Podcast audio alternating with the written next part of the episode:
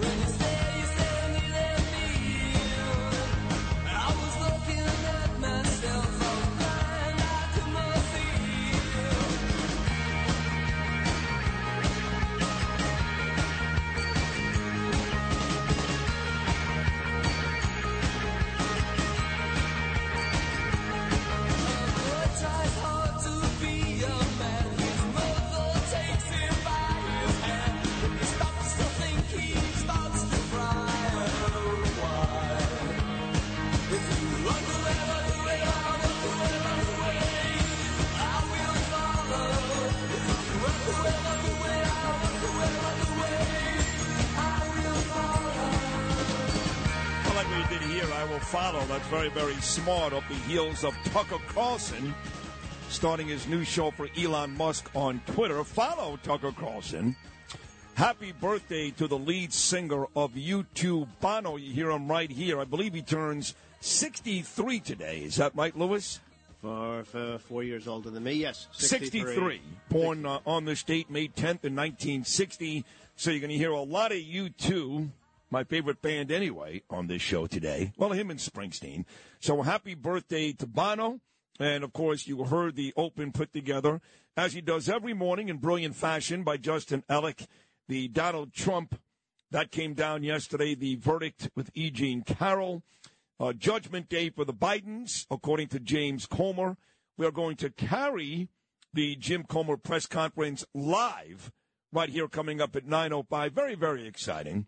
And then Tucker Carlson.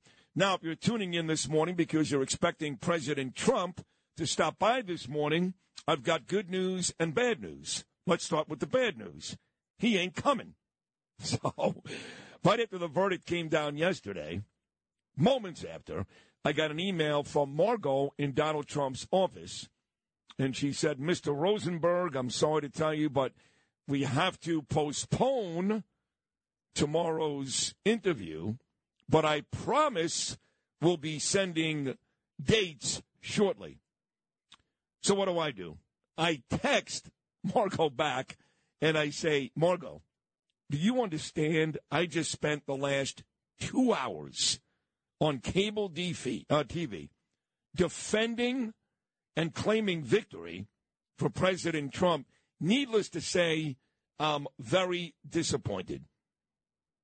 And then maybe 10 minutes after that, I had a conversation with Boris Epshteyn. And he said, well, wait a second. Why are you disappointed? I, I believe they've already rescheduled. So then I ran to my email and found out that they did, and literally it's the next day. So President Trump will not be here today, but President Trump will be here at 8.05 tomorrow. So what you get tomorrow is Judge Nap at 740, President Trump 805, my mother Naomi with her view on Trump's conversation 825, Bill O'Reilly 840, and Bo Dietl 905. How's that for a Thursday lineup coming up tomorrow? Action packed, Lewis. Is there room for us? Not really. Okay. No. So Trump will be here tomorrow. But let's get right to uh, the story. Yes, he was found liable, not guilty, you morons. I got all these uh, Trump detractors on my Instagram, which I want you guys to follow at rosenberg.sydney, talking about I will follow, at rosenberg.sydney on Instagram, Facebook as well. They're like, hi, your boy was found guilty. No, no, no, no, folks. He was not found guilty of anything. This was not a criminal case. He was found liable, which means that he has to pay some money, which he'll pay not one penny of, by the way, not one penny. So the verdict comes down, and I'm going to talk to Joe Tacopina live on this show at 8.05. I know he was on with Cats and Cosby last night, and no disrespect to anybody else. But you're going to get from Tacopina today what really happened in that courtroom and how basically I talked Tacopina off the ledge. True story. He'll admit it. I said, Joe, baby, buddy. Her contention was rape, not he touched me here, he touched me there, he made me uncomfortable. The word was rape. And the jury came back and said, no rape. Now, here's what you folks don't understand at home, especially you liberal morons who are celebrating today. The jury has instructions. They're called jury instructions. And it reads like this If, in fact, the first charge of rape is a no, go to number two. If the first charge of rape is a yes, go to number four. That's their instructions. Well, in this case, because rape was no, it tells you to go to number two. And guess what is number two? Sexual abuse. So this New York jury, led by this Judge Kaplan, who doesn't dislike Donald Trump, he despises Donald Trump, went right to number two and said, hey, he didn't rape her, but let's throw this at him. Number two. And then let's uh, figure out all these damages, a million here, a million there, and come up with $5 million. Now, any decent appellate lawyer is going to blow this thing right out of the water. They needed the rape, they didn't get it. So, I'm on television as the verdict is being read live on TV. And that was a bit exuberant, I'll admit it, because I was on a station, of course, very conservative, very pro Trump. And I made it very, very clear that once rape was out of the picture, everything else you can appeal away. And I told that to Tacopina moments after the verdict was read, even when he was kind of shaky.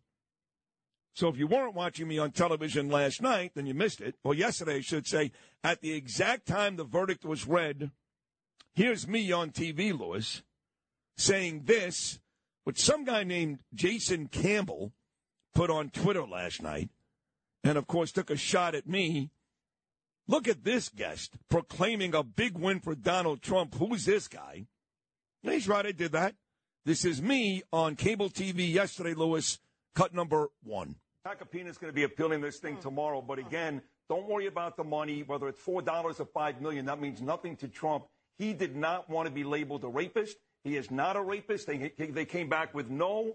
So trust me when I tell you this was a major win for Donald Trump today. They will appeal it, and I guarantee you when they appeal some of these damages and that abuse charge will go away too. But the main thing was rape, yes or no, came back no. That's a win for President Trump. I mean, the whole case is nonsense. 30 years later, this lady alleges she doesn't really have a great memory of what happened. So then you get folks on Facebook going, oh, you've got a daughter, Ava. You're okay if somebody inserts blah, blah, blah. I go, no, I'm not okay with that.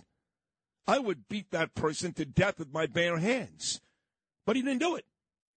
He didn't do it. So I'm not okay with it, but I am convinced he didn't do it. And once the jury comes back with no rape and goes by the instructions to the next best charge, knowing how Kaplan hates Trump, I'm more convinced than ever he didn't do it. I'm not okay with any of that. I agree with the woman about 99% of the time, but not some lady who decides 30 years later when statute of limitations should apply here too. I mean, think about both of these cases.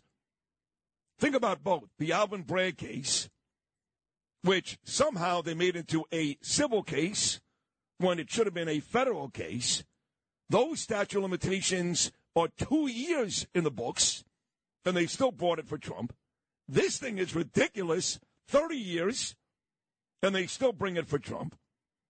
If his name was Irving Schwartz, this never would have gotten to court. Not in a million years. So while Joe and Mika are out there right now celebrating this big win for E. Jean Carroll and women all over the world. It's a loss. I'm telling you, it's a loss. I spent the whole hour on TV with Alan Dershowitz yesterday. And after me and Alan were done on television, Alan appeared on Cats and Cosby. And he and I agree. No rape, not really a win. Alan Dershowitz, cut number three his name was not Donald Trump, he'd win the appeal. But, you know, in New York, with a name like Donald Trump, everybody has strong views about Donald Trump. I can testify to that from personal experience. Look how people treated me when I just defended him, as I have an obligation to do under the Constitution against an unconstitutional impeachment. They just, you know, tried to destroy my life, my children's life, my wife's life. So, so how do you expect judges and jurors to be objective when it comes to Donald Trump in a city like New York. And uh, one more from Dershowitz, where he talks about how, yes, people like Sid Rosenberg, pro Trump people, will see this as a victory. And then he actually gives the reason why it was a victory. Alan Dershowitz, cut number four. I think it's a Rorschach verdict. Um, you know, people who support Trump will read it as a victory because the most important thing is the jury found he did not rape her she testified under oath that he did rape her. And so the jury didn't believe that. And this isn't a criminal case where the jury might have had a reasonable doubt. The jury actually made a finding that he didn't rape her. And it seems to me that if that's the case, how do you have defamation? Because the defamation is basically he said he didn't rape her. She was lying. The jury essentially found maybe that she was lying because they did not find the highest count, the most important count. So the people who support him will see it as a victory. The people who oppose him will see it as a defeat. It was an absolute victory. Here was uh, my dear friend of 45 years once again.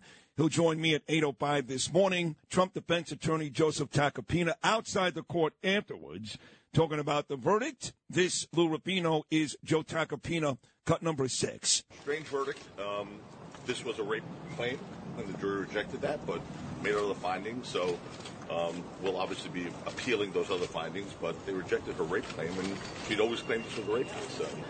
So it's a little perplexing, but um, you know we move forward. I actually asked Tacopina moments after I said, "Have you heard from Trump?" Because if Donald Trump lashed out at Joe Tacopina, I was going to cancel Trump tomorrow. My loyalties are to Joseph, and it was a complete opposite. Trump sent Tacopina a text and said, "Awesome job, but there's still more work to be done." Joe Tacopina, Lewis, cut number seven. We've spoken, and we're ready to you know proceed go forward. Obviously, you know he's firm in his belief, as many people are, that he cannot get a fair trial in New York City um, based on the pool, and um, I think one could argue that that's probably a, an accurate assessment um, based on what happened today. Um, and uh, you know, again, it's something that you know we're, very confident on the appellate issues here. Um, the Access Hollywood tape should not have come into this case. Some other things should come into the case. I mean, we made many motions that we thought would would create um, issues for appeal, and, and we're going to em- employ them now. Um, you know, there were things that happened in this case that were beyond the pale. I mean, we made a mistrial motion and went through the trial because of some of the rulings and, and we believe a bias that was displayed by the court. Uh, this judge has been overturned already once by the Second Circuit in Carroll versus Trump, and we think he's going to be overturned a second time. Um, but in the meantime, we, uh, you know, we march forward. He was found not liable for the rape, and that's it. This judge, every time Tacopina introduced something, Judge Kaplan wanted nothing to do with it. Struck him down every time. Every time E. Jean Carroll's attorney asked for something, no problem. And for you folks out there that are like, wow, Donald Trump was found liable because he didn't show up in court. That's nonsense, too. I'm not buying it. Now, look, that was Tacopina's strategy. He didn't want the spotlight on Donald Trump. Maybe didn't want Trump to be cross examined. I think he's right. I don't think it would have mattered. I think they would have made Trump's life and Tacopina's life even more miserable if the president would have shown up. So what I'm saying is, look, they didn't get rape. If you really thought that Donald Trump was going to walk away unscathed yesterday, then you're somewhere between naive and stupid and maybe closer to the latter.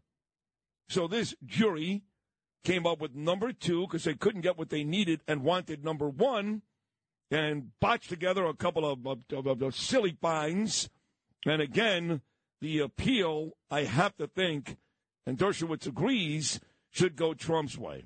But Trump, of course, couldn't claim victory because because right now there is a fine and a sexual abuse charge. So he was pissed.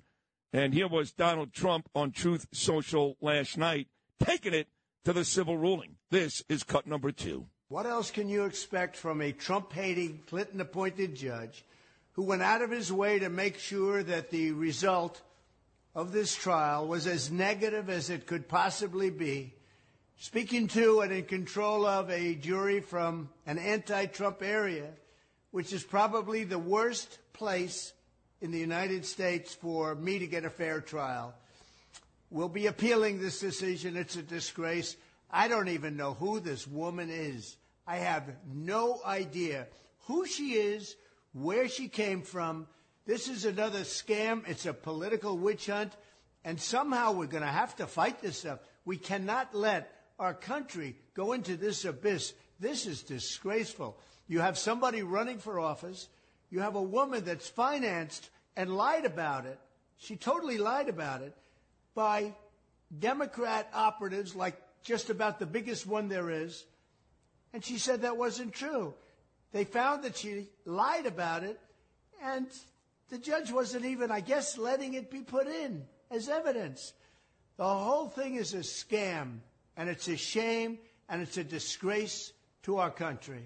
So, for all you folks today that are writing stories in the New York Post and papers around the country, oh, this is going to be terrible for Donald Trump. All those suburban housewives now that he may have gotten, now he lost them.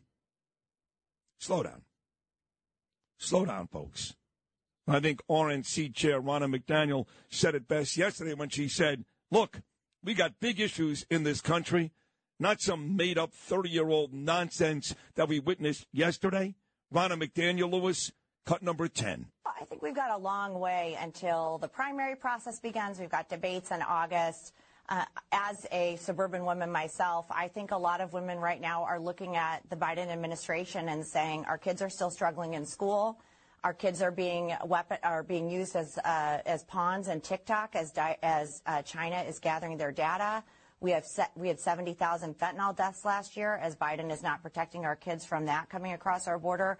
I think a lot of women are incredibly disappointed with the Biden administration, so they'll be looking at the Republican nominee, whoever that is, to put forward an opposing vision and one that's going to help suburban moms, suburban kids, uh, and families across this country. So we're going to cover this story uh, like no one else can this morning. Famed defense attorney making his third consecutive visit because he's so good. Arthur Aidala set to join me in about 20 minutes at 6:40, and the man himself, Joseph Tacopina, will join me coming up at 8.05. A very good possibility Alan Dershowitz will be here as well. But it's a busy day. Again, 9.05, we're going to carry it live. The James Comer press conference he is calling it Judgment Day for Joe Biden, Hunter Biden, and the whole Biden family.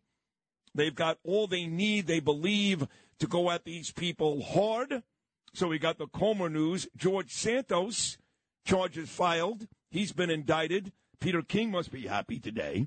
Rockland County, they're expecting busloads of migrants today. Mayor Eric Adams has not backed down from that.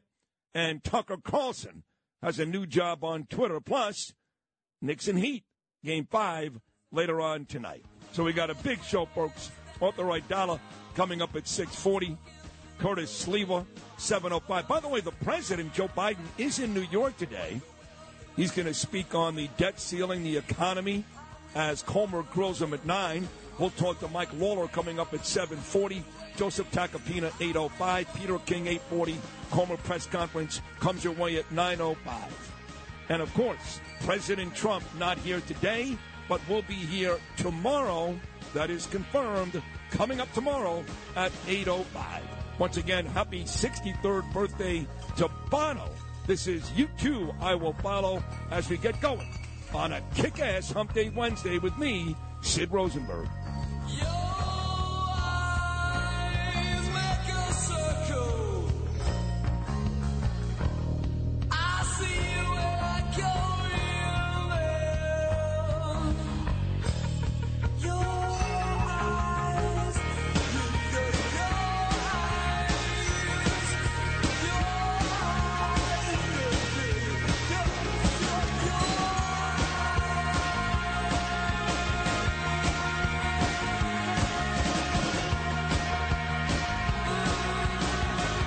With crime running rampant in New York, you need to keep yourself and your family safe. Obtaining your concealed carry firearm licenses can be difficult and time consuming. That's where myfirstpistol.com comes in. They'll help you secure your concealed carry license. If you're looking for a pistol, premise, rifle, or shotgun license, call 347-559-7052. 347-559-7052. You must have a valid firearm license issued by the NYPD to purchase, possess, or shoot a handgun or pistol in NYC.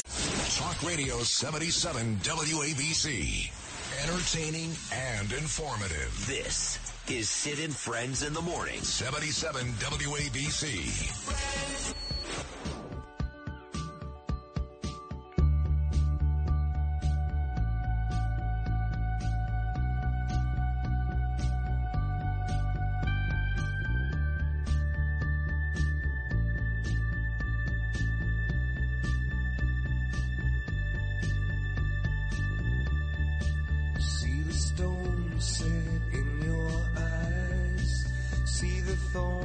Twist in your side.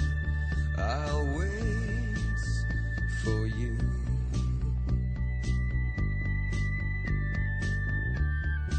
Sleight of hand and twist of fate. On a bed of nails, she makes me wait. And I wait without you. With or without you. Through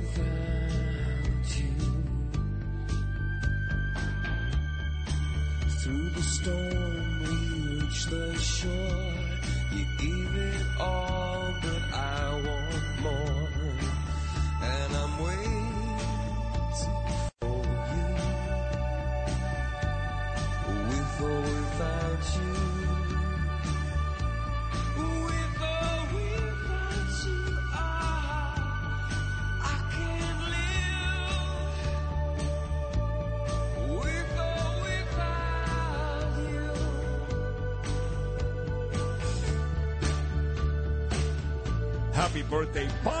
63 years old today, the U2 classic.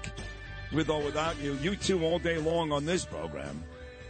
So since MSNBC started their swill, their morning show, with these two lowlives, Joe and Mika, and they are lowlives. They've been on the Trump found libel of sexual abuse and defamation story the whole time. Now here's this this loser George Conway. Thank God Kellyanne got rid of this fat stupid loser. He's on. So everybody who hates Trump is on MSNBC this morning and they're having a grand old time. They're too dumb to figure out that Trump actually won. 30 minutes, that's all they've done. Now I look to my left and there's CNN and their scroll reads Santos expected in court as soon as today to face criminal charges. And the guy that Santos beat out on Long Island, Zimmerman, has been on for five minutes. So while MSNBC has spent again all 30 minutes on Trump, CNN not much. Any idea why? Anybody out there? I'll tell you why. Because Donald Trump is making a TV appearance tonight on CNN. So it wouldn't be very prudent of CNN to kick Trump's ass all morning long. They'll do some of it, don't get me wrong. But I like MSNBC, who now has Mike Ferrara on, one of the lawyers for E. Jean Carroll. They're not going to do it because Kaitlan Collins has Trump on CNN for a town hall later on tonight. And of course, once again, if you're tuning into my show this morning, expecting President Trump this morning, you're not going to get him today, but you're going to get him tomorrow. He'll be here in between. Actually, I should say before my mother and Bill O'Reilly at 8:05 tomorrow morning. But 9:05 today is that big uh, Jim Comer press conference. Republicans are calling today Judgment Day for Joe Biden. Biden again in New York. That's why Mike Lawler is coming on. Biden is here talking about the debt ceiling and the economy and all that. But uh, Comer with Jesse Watters on Fox News last night, you got a lot more to worry about. Today's Judgment Day for Joe Biden. Well, this is so exciting, I can't begin to tell you. Tax evasion, Hunter Biden, gun charges, Hunter Biden, bank records which prove Daddy, Joe, Uncle Jimmy, whole bunch of Biden stealing money, taking money, I should say, from foreign countries, our biggest enemies. This is so exciting. I can't begin to tell you. This is, for Sid Rosenberg, political porn. And I like it. Political porn. T shirt. That's another t shirt, yeah. It's a very good alliteration. I like it. Yeah. So here is uh, Jim Comer on Fox News with my buddy Jesse Watters last night, teasing what you're going to hear coming up live on this show at 9.05 today. Jim Comer, cut number 11. We're going to present the American people with the facts, the facts about what the Biden family has been doing. Uh, one thing we learned when we had access to the Treasury suspicious activity reports is that the Bidens had created many LLCs in many different bank accounts, and there were many Biden families that were in on the influence peddling scheme. So we're going to present bank records tomorrow. Uh, we're going to also uh, talk about the different uh, people that they were taking money from, uh, their ties to foreign nationals in some of the worst countries uh, on, on the planet. And I think the American people are going to have a lot of questions for Joe Biden. We'll see if the mainstream media has questions for Joe Biden. It's really very simple, Mr. Biden, Mr. President. It's Judgment Day, bitch. Cut 12. Tomorrow's going to be a bad day for the White House, and it's going to be interesting to see what Joe Biden has to say. Uh, he lied about the laptop. He lied about his knowledge of his family's uh, shady business dealings. He lied about his involvement in his family's shady business dealings. Uh, he lies when he says his son has done nothing wrong. So it's going to be Judgment Day tomorrow for the White House, and it'll be very interesting when they see evidence because uh, the White House and the American people are used to a lot of congressional investigations that never provide any evidence. Uh, or that have evidence like the Steele dossier with respect to Adam Schiff and Jamie Raskins that we later learned was completely false. You can't lie on bank records. And one thing that all the different banks that we we dealt with have said is that this family was involved in money laundering schemes. So uh, these are some very serious charges, and any other American family would have already been indicted and probably gone to prison for some of the things that the Biden family's done. So tomorrow is going to be Judgment Day, and it'll be very interesting to see what uh, Jean Pierre and the little Ian Sams has to say when they're presented with evidence. Quite the interesting dichotomy on this day where the Trump verdict came out yesterday and now Judgment Day for Biden today. Any other American family would be in prison if they did what the Bidens have done. There's no question about that. And yet, any other American family never would have been in court yesterday. Forgetting about a verdict and a silly ruling, a strange ruling, no other American family would have been in court yesterday for an allegation that something took place 30 years ago in a busy department store in New York City. There's your dichotomy. There's the reason why people are coming. They're getting wise, folks. They're getting wise. And I don't believe, despite what you're going to read all day today and hear, that this verdict yesterday was a death knell for Donald Trump. Audie Dollars coming up next. And, of course, Joe Nolan with traffic. But right now it's time for the Tunnel to Towers update. Frank Siller, my dear friend and CEO, he's going to tell us about his trip to Fort Worth earlier this week. Good morning, Frank. How was Cowtown? Cowtown. Well, I can tell you, they got a lot of cows over there. And uh, so we were there Monday night, Monday night, at uh, the Tunnel to Towers Foundation was at Billy Bob's, the world's largest honky tonk, uh, for the latest Never Forget concert series that we do all around the country, uh, benefiting the foundation. Legendary actor and musician Dennis Quaid was our host. He did a, phenomenal job. We had an amazing lineup of country music artists, including Warren Treaty, Ian Munsick, Tanya Tucker, and I, I tell you, I was so moved by a very special performer who I met back in March at our Sounds in the Round fundraiser in Nashville, Scotty Hastings. Scotty is an Army veteran who was shot, listen to this, 10 times, 10 times while on patrol in Afghanistan. And he turned that experience into some beautiful, beautiful music. He got what a voice, but the, the words, the lyrics are just incredible to his song. 77 WABC listeners, please visit t2t.org to support our programs for America's heroes. Thanks, Sid. Oh, ah, thank you, Frank. Once again, donate just $11 a month for America's heroes. Do it today at T, the number 2T.org. That's T, the number 2T dot org.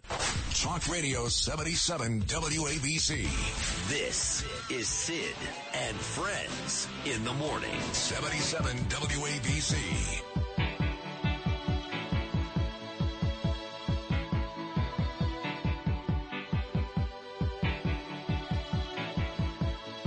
Is a blue shoots up through the stony ground. There's no room, no space to rent in this town. You're out of luck, and the reason that you had to care, the traffic is stuck, and you're not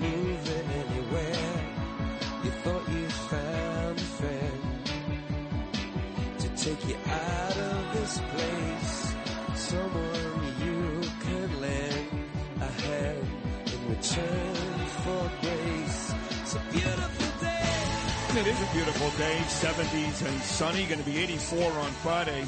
Don't forget, coming up tonight at midnight, Title 42 is set to expire. Another topic I'll cover with President Trump 8:05 tomorrow morning.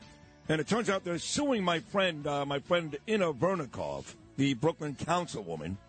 She's getting sued for, I don't know, something on Twitter. It's nonsense. But uh, right now, I want to talk to uh, my dear friend making his third consecutive visit because he's so great. One of the great defense attorneys in the country today, right there with Joe Tacopina. And he's been all over all these major cases. The very talented Arthur Aidala. Artie, good morning. How are you, buddy? What's happening, my man? It, it is definitely some busy stuff. I mean, as as the Trump news is breaking, it, it pops up on my phone that uh, Congressman Santos gets indicted. So uh, here, and then you know, as I spoke to you live from the courthouse on Monday, you know, we're waiting to hear what goes on in this grand jury regarding the Neely thing, which is beyond. Now they want Sharpton to give the eulogy for Neely.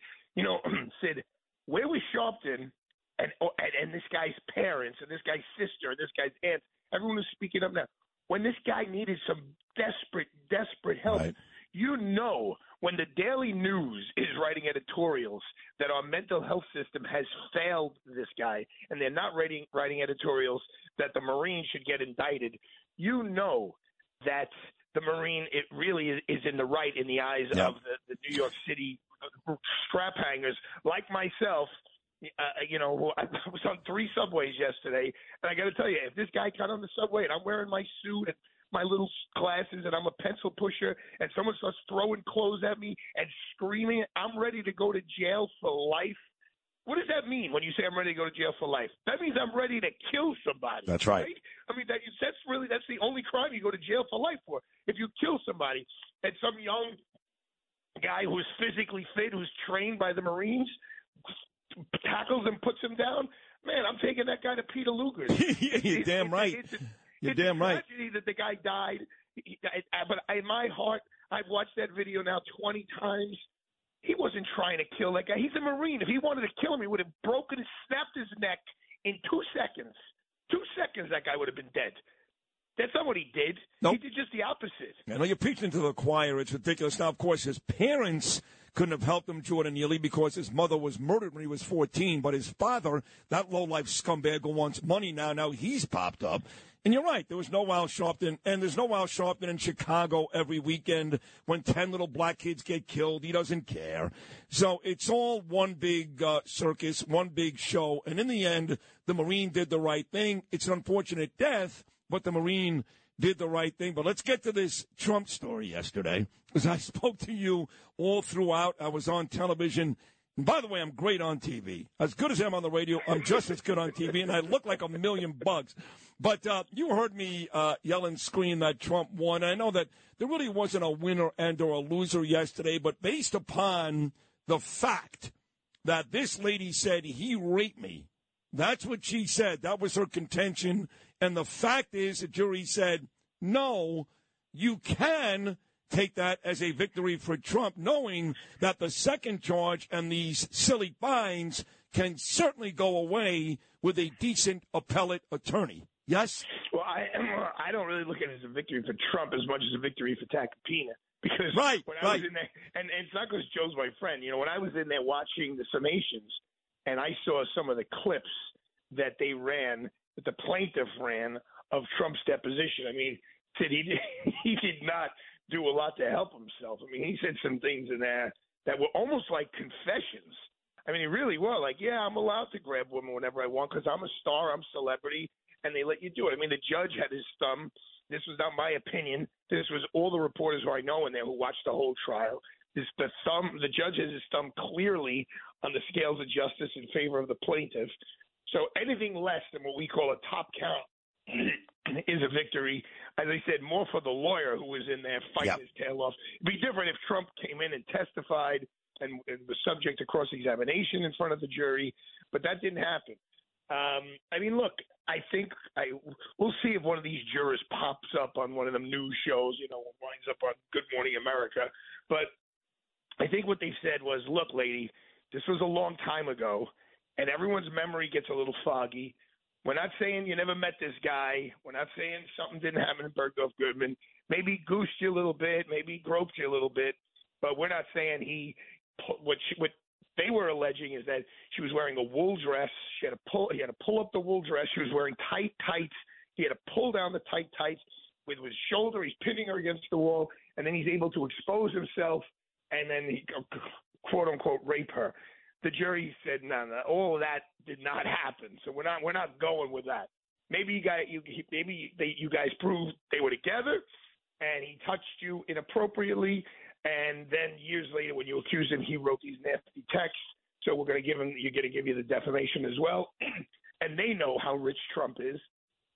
Five million dollars for you and I, it'd be like you know a quarter in the, in the, in the couch. Yeah. Right. Oh, you know, where's the quarter for the meter? It's in the couch.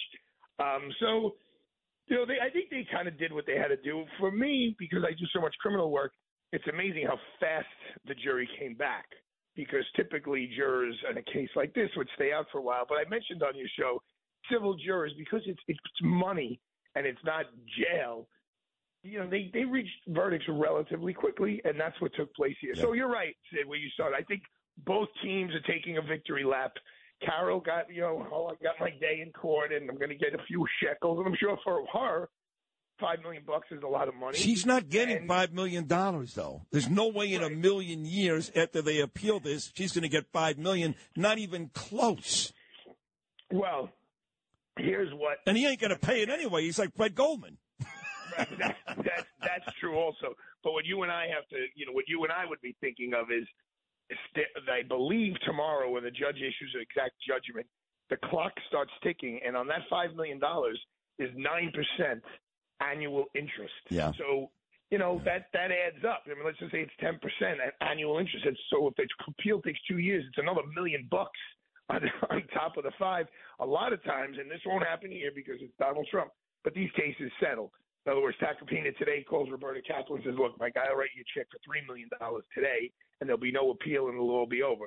That won't happen here, but that's typically Yeah. a lot of these cases. No, I can't. Once Donald Trump writes a check, then he assumes, no matter what, uh, some guilt, and he's not going to do that. A lot of people have been very critical of Tacopina in that it was his call not to bring Donald Trump to New York and testify. I thought it was the right move. I think the spotlight goes on Trump. Then he gets cross examined. Could have been a complete disaster. They thought, oh, that video wasn't good enough. And in a case like this, he needed to face that jury, face that defendant, face that judge. I disagree. I think Tacopina did the right thing. Monday morning quarterback is always nice. What are your thoughts? the um, the judge would have been. I, I think he would, have, he would have lost his mind. Right. he would have lost his mind. That was my brutal. It would have been brutal. One. But let me tell you why I think that the, the plaintiff got any verdict whatsoever. And again, so this is not from me. This is for, I, I watched six hours of the trial, but people who watched every minute of the trial, who I trust their judgment, what they said was, as kooky and crazy as E. Jean Carroll appeared to be when she was on with Anderson Cooper and all on these podcasts, which they showed, Tacopina showed in court, which she really seemed like she was whacked out. They said she was great on the stand. Her lawyers prepped the stuff, almost cursed. So her lawyers prepped the stuffing out of her, and they said she was a fantastic witness. I don't care if you brought Johnnie Cochran out of the grave. No one's going to prep Donald Trump. I mean, he's you know he's just going to do what he's going to do. He's going to say what he's going to say. And as a lawyer, and this is the defendant, you never want to put your defendant up there when you don't know it's what a wild card he Right. is, and when and whether he's going to be goaded into saying something that you really, you know, you really, if he says it, it's like an automatic victory for the other side. So Yeah. I don't think I don't think Joe had a choice. And you know, I looked up the make, you know, the makeup of that jury. I didn't see too many Trump fans there. I mean, ultimately, they didn't just they didn't slam him, right? They didn't go with the rape. They could have just said, you know, screw this guy. He's Donald Trump. We don't like him, and they just ran the tables. They didn't do that. But I don't think he was going to win anybody over by coming into the courtroom. And it's, it's always the hardest decision to make. Yeah. always. No, I think Whether you're right. You I- put a I- guy on the stand or not put your guy on the stand. Like you said, I mean, Tacopina can't control him. How was that good for the defense? So I think they made the right move. I want to move on to Santos, though, because as you and I were talking last night about Trump, you were the one who told me that Santos had just gotten indicted, uh, charges filed. This is something the Republicans have wanted to do for a long time. So what's next for George Santos? And, you know, two things really at play here, Artie. How quickly can they remove him from his political position? And do you think he's going to face jail time? Well, it you know the, the indictment is sealed, right? So we don't know exactly what he's going to be charged with. But uh, all of these federal forms that you have to fill out when you're running for Congress, that that's if you lie on those things, it's it's Section 1001 of the federal law of lying to a federal agent or lying on a federal document. So I mean, I just had a guy who had never a 60 something year old guy works for NASA, never in trouble in his life and basically he filled out forms because through NASA about his travel and he lied about going to China and not only did he lose his job, lost his pension, the judge still gave him 30 days in jail just to show, make a record of it. I mean, so th- these these cases are real, even if all they're charging with is lying on these forms. But I would think they would dig, dig deeper and look into his finances and also see, okay, what kind of financial crimes may may he have committed during the uh, the whole campaign? And yes, people go to jail for that. Now, what I did learn from your colleague Frank Morano was I thought if you had a felony, you cannot be a congressperson. But um, we had that that was wrong. We the guy from Staten Island who was convicted and I think did jail time wound up coming out of jail and running for Congress again. Was that Michael Um, Grimm? Was that Grimm? Who was that? Yes. Yeah. Yes, Michael. Yeah, thank you, Michael Grimm. So uh, it does not necessarily disqualify this guy from being a congressman or continuing to be a congressman while he's under indictment, and he's clearly got a screw loose. So he's one of these rogue dudes who's like, yeah, so what? I'm indicted. I'm going to keep, I'm going to keep on trucking and keep doing my job. I mean, the sharks are in the water. All the people, uh, Zimmerman, who lost him, was the Democrat. he's already saying he's going to run. Tom Suozzi, who gave up the seat to run for governor, uh, I'd be shocked if he doesn't run. So the Democrats are ready for this guy to disappear. Um, and I'm sure the Republicans want him to disappear as well. But we'll find out today or tomorrow when they unseal the indictment. I think I think he's supposed to surrender today. Again, it does matter in federal court more than state court what judge he gets assigned to. If it's it, this is in the Eastern District, not in the Southern District, so it's not going to be the same courthouse where Trump and Tacopina just were. It's going to be across. It's going to be in Brooklyn, right on the other side of the, the, the Brooklyn Bridge. And you know, if he gets a hard hitting judge, well, then he's looking at jail time. If he if what he did was lie on a bunch of documents. If he gets a softer judge, yeah, well, they'll see. But it's a little too early to tell. But good for the U.S. Attorney's Office for a change and actually doing their job uh, the right way. Because sometimes these guys are so heavy-handed, it's ridiculous. Let's see what they actually charge George Santos with. And I, I'm curious to find out who his lawyer is because you know that's just part of the game that I you know that I'm in. So I like to see you know who got the call. It's my wife. You know, uh, you know, dealing with clients who don't have a full deck is that it's usually not a, a fun time because they're Yeah. so inconsistent and you don't know what the hell's going to happen with them. Kind of like Trump. Anyway, listen. Uh, I, You said it, not me. I was going to say it. no, I love him. I love the guy. Show tomorrow. No, we, I, listen, he's crazy, but you need that crazy to deal with people like Putin and Kim Jong and uh, even Zelensky to a certain extent, certainly Ping in China. You need that type of crazy. He's a great president, but he is absolutely nuts. I love the guy. He'll be on 805 tomorrow, and we have to find a way to get you back on tomorrow four consecutive days because you're so damn good, Artie Aidala. All right, well, I'm running over to Fox 5 right now to jump on with your friend Rosanna Scotto and Bianca to obviously talk about the uh, the events of yesterday and today. So Good luck. Uh, give Rosanna my best. us. All right, pal. Great job. There he is, the great Arthur Aidala. And he has been tremendous on this show. We got a big 7 o'clock hour coming up. Curtis Sliwa, part of his uh, three day work week on Sid and Friends in the Morning. And then we'll talk to Mike Lawler. A lot going on in Rockland County today. Joe Biden in New York today. Biden's going to speak. Lawler's going to speak on that. And of course, the big Jim Comer press conference coming up at 9 o'clock. The 7 o'clock hour promises to be very, very exciting. Keep it right here. Sid and Friends in the Morning. Hour number two on a Hump Day Wednesday.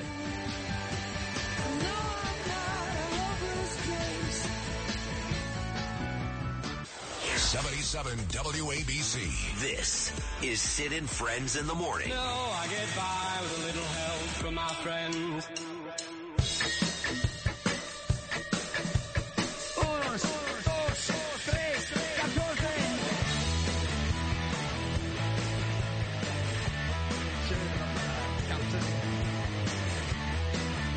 I just got a text from my friend uh, Scott Baio. You all know Scott Baio, of course. Chachi from Happy Days. Tony loves Chachi. Charles in charge. All that. So uh, he was on Jesse Watters last night. He is a, well, he was a huge Hollywood star, but he's leaving California after all these decades because it's gross. So Baio's going to come on, I think, with me today in between Joe Tacopina and Peter King.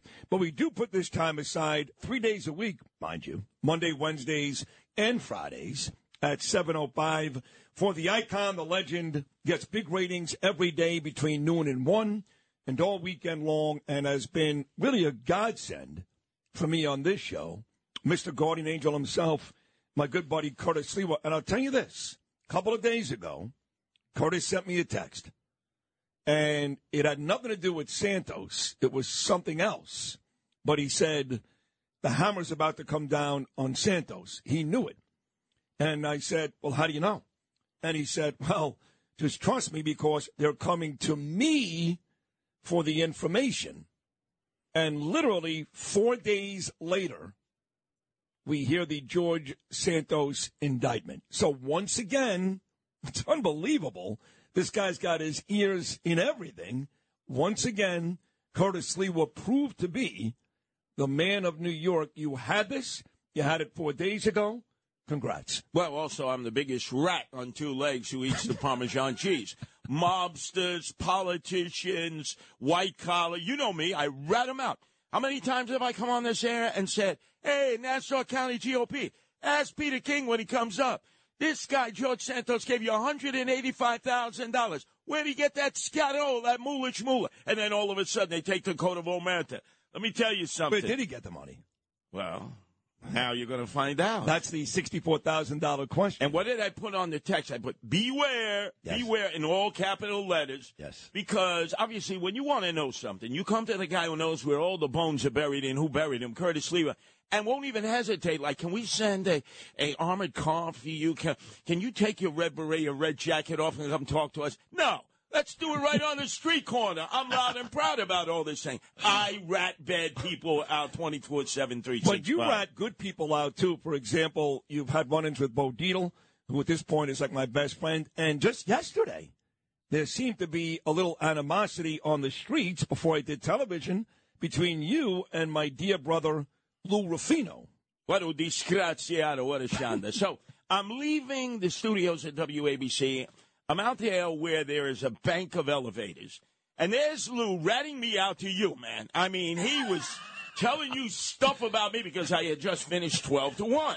So he's ratting me out, and you're like, you're like, eh, you got your beak in the trough. You couldn't get enough of that. And I come right behind you guys. I say, oh, Lou, you're ratting me out, huh? Yeah. Then on way down in the elevator, he's schwitzing because I cold busted him. That means sweating for the goyim out there.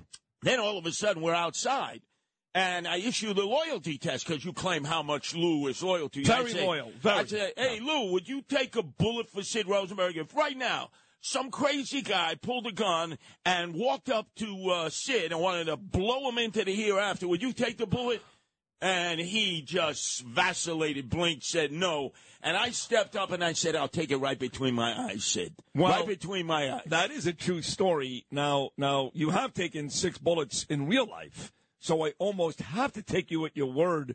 Uh, Lou, it's something you were only kidding, though, right? I mean, there's no question if you and I walked out together today, and some assassin was out there looking to take me out, you would absolutely run the other way, right? Yeah, I would not step in front of the bullet. That's, See? that See would that? You got to know who your friends are, Sid Rosenberg. I did not say I would not intervene. He I did say said that. I would not step in front of the bullet. But, but, but how many of your friends would really step in front of the bullet, Curtis? Well, that's why you would be a kumbari cheech. That's why I call Rudy Giuliani my kumbari cheech. He's not a blood relative of me, but I would definitely step in front of any guy who was trying to take the greatest mayor we've ever had in the city of New York. I believe that. That's why I call him my kumbari cheech. I believe that. But let me let me give a little constructive criticism. You had Artie Aidala on, right? He knows all about the law, no doubt about it. He's tremendous. Uh, he knows nothing at all about the subway. He keeps trying to pretend he's a subway Curtis, expert. he took the subway three times yesterday. Oh yeah, I'll bet the shuttle back and forth, back and Wait, forth. Choo choo. Charlie was an engineer, right? Did he have his good and plenty, plenty good? So you are calling one of the great defense attorneys in this country, a man of incredible honor and integrity. And my dear friend Arthur Aidala, you are flat out Curtis Sliwa calling him a liar. Yeah, Mr. Subway, right? Get out of here, Sid. Look, Stick to the law, Artie Aidala. Two weeks ago, he said, "Hey, shit, things are looking pretty good in the subway, right?" What subway is he riding? He said millions of people take the subway every day, and not everybody gets jacked up Well, by let, doing let, let, really. us be honest. He's, Yeah. he's got his lips hermetically sealed on the ass of Eric Adams, swagger man with no plan, mayor of the illegal aliens, because he's trying to curry favor. Oh, the subways aren't that bad. But you gotta like give them every day. You got to give Eric Adams some credit here because at the end of the day, you want consistency, right, Curtis? You want somebody who's going to stand by what they said. And despite Ed Day and despite Mike Lawler, who's going to join me in about 20 minutes, the mayor says, I'm still sending the buses to Rockland. That's all. That's a set of balls. That's all of Fugazi. First of all, the judge has already issued a restraining order. I knew that was going to happen. Let me ask my very dear friends in Rockland County, Ed Day, former cop, who threatened to grab Eric Adams by the larynx, remember, and strangle It's him. great. And Congressman Lawler, how come they're not focusing in on the woman who owns this uh, hotel? By the way, a Hebrew name, Armoni. She wanted to turn it into a spa. She paid how much for it? $5.8 million on September 20, uh, 2021. Ida Ostreicher of Monsey. Ida Ostreicher. Maybe has she given them contributions and Democrats up there? Because she's the one who went to City Hall and offered her facility because it didn't turn out to be gurneys. She thought she was going to have gurneys in Rockland County. What kind of a schmuck would think you could have gurneys in Rockland County? Do you mean the beautiful gurneys from Montauk and Newport, Rhode Island? The she beautiful thought she was gurneys? That's right. And by Yeah. the way, it's Palisades Estate, the LLC, that she hides behind in Spring Valley. See, I do the deep dive. While they're squawking and talking, I'm saying, okay, but how come you're not targeting the woman who went to City Hall, Ida Ostreicher, and said, hey, you can use my Armoni in. How much you're willing to pay? That's all she was willing to say. And it's always follow the money. Now, it's not just the Armoni Inn, but Curtis, once again, man on it.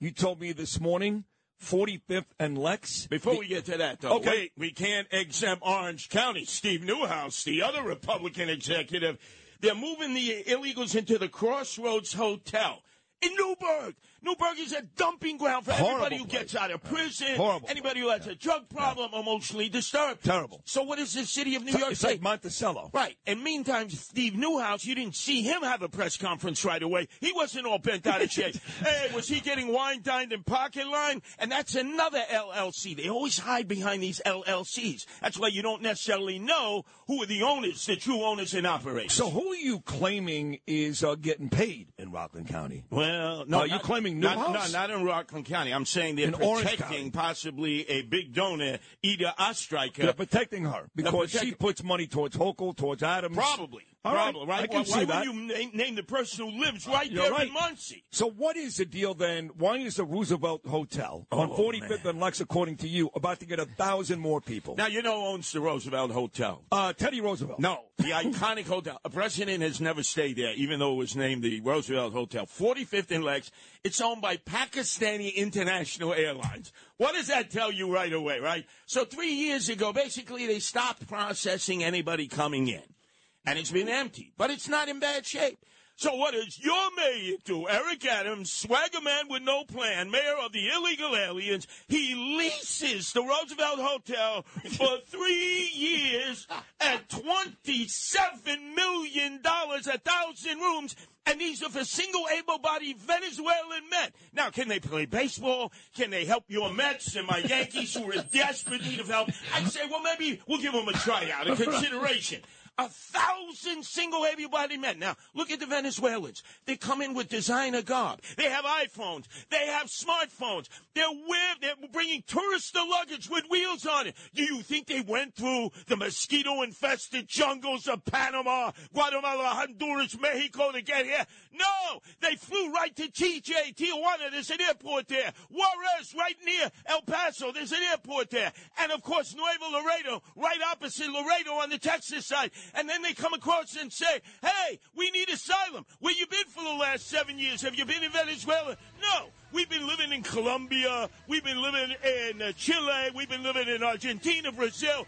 So what the hell are you coming to America for asylum? And see the other unknown story, it's going to take 13 years for asylum hearings to take place with all these illegal aliens pouring in. And your mayor, Eric Adams, mayor of the illegal aliens, say, who's your Papa Chulo? Who's your daddy? Keep coming in. I love illegal aliens. And I hate you citizens who pay the taxes, who bear the freight. That's why you can see you, more fear, more flight, and this city going right into the abyss. Hey, show some cooliones, Eric Adams. You're the mayor of American citizens who pay their taxes here in the city, not illegal aliens. If you want to be their mayor, go to Caracas, go to Nicaragua, go to Cuba, go to Colombia, go to Brazil. But start being our mayor, not their mayor, mayor of the illegal aliens.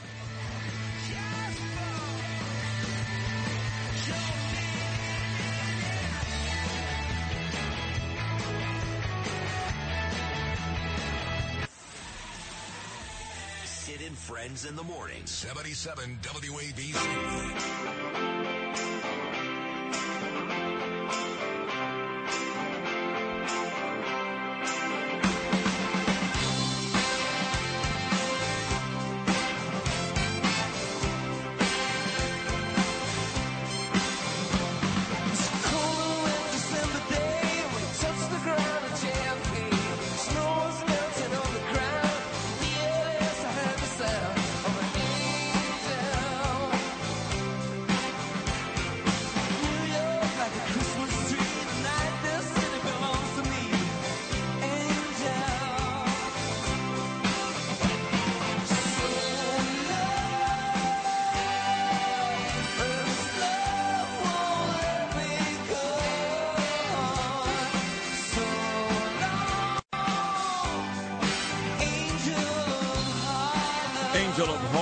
Great U2 song, once again celebrating all morning long. Bono's birthday, the lead singer of U2, turned 63 today. Happy birthday to Bono, Angel of Harlem.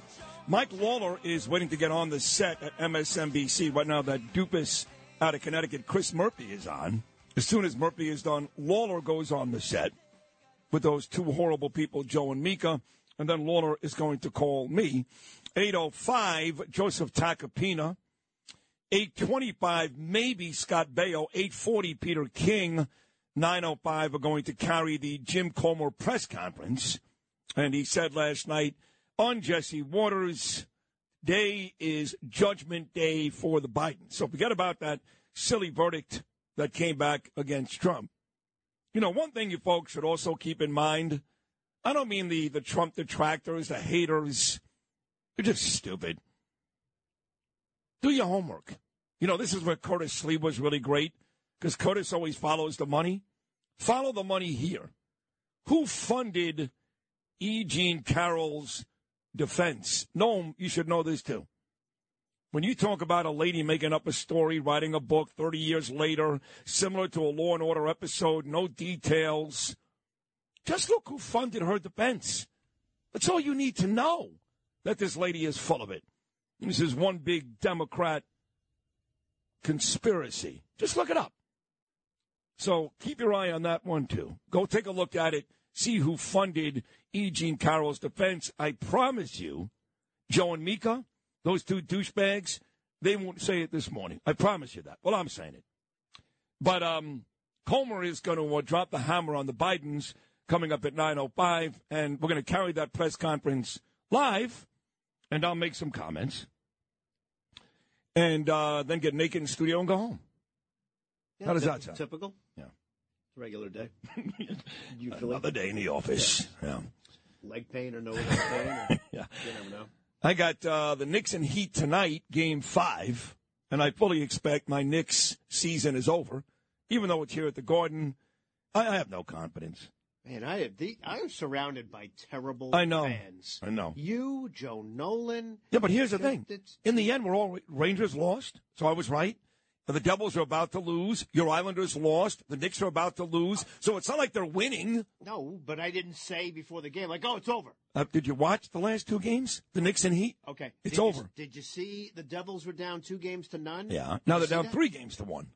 So yeah, They got crushed after game three. Okay, but what happened? What, what were people saying before Game Three in the Rangers? I just series? don't see the Knicks series. they just they don't. Uh, the Your, Heat. The, Your Honor, the witness is not. the answering Heat. the The question. Heat defend too well, and they make big shots, and the Knicks don't. I.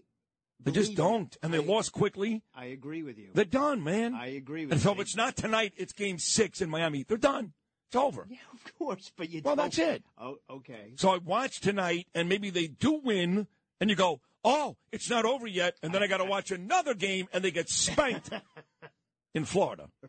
No thanks. Okay. Just well, end it. Everybody said the Florida Panthers have no shot. That's, That's what true. I heard. That's what I heard. That's what everybody said. Yeah. Yes. Yeah. But but I remember saying to you and Pete Morgan right there. Well, hold on, hold on. That was Game Six. Before the series, nobody picked the Panthers to beat the Uh, no, Bruins. No, no, no, no, no, no, no, Nobody. Wrong. I said you guys were like, well, there's one team the Rangers can't beat, and it's the Boston Bruins. I did said- say that. Right? Did you say that? I said that, yeah. And so did Pete. And I said, yeah, they they got to have a tough time. I said Rangers could beat them in a seven game series. Rangers, no problem. not the Panthers. Panthers were the last team to make the playoffs. No, my point being that another team can beat another team Uh, in uh, a seven game yeah, series. yeah, I guess. And look, and what happened? Oh, listen. Did- did- They beat them. Not only that, Checkmate. but the Panthers. No, because you didn't pick the Panthers to win before the series. You said the Rangers can beat the Bruins, not the last team in the playoffs. said you didn't say the Panthers are going to beat them. I'm not giving you that credit. Stop it. said- Stop it. I said and now, team could beat any team in a seven game series. That's all there was to it. and now the Panthers are up three nothing on And they're Toronto. probably going to win the cup. They. I'm not getting that far yet. Uh, okay, maybe I will. How about that? I'll do it now. I like when you do that. That's I'll what do I do. Um, um, they're going to win the cup. All right. So they're going to beat Carolina, Right. and then they're going to beat Oh, um, easy. easy, Easy. easy, Five games. and then the Kraken. Who's on the Kraken? And then tomorrow we got a huge show here. We've got, um, oh my God, Judge Napolitano. We've got Bill O'Reilly. We've got Bo Dietl. We've got Naomi Rosenberg. And oh, yeah, President Trump. That's all tomorrow. A heck of a lineup the next couple of days. And Friday, we have a crazy show. This is Sid and Friends in the morning. 77 WABC. Hi, it's Lou Dobbs for Priority Gold, America's precious metals dealer. These are volatile times with high inflation, soaring debt, wars on multiple continents, and rising financial stress. Central banks are buying gold to diversify their reserves, so are many Americans. Call Priority Gold and find out how precious metals can help you diversify your portfolio. They're highly rated and happy to help. Call 1-866-303-6357 or get a free gold guide at PriorityGoldGuide.com. That's PriorityGoldGuide.com.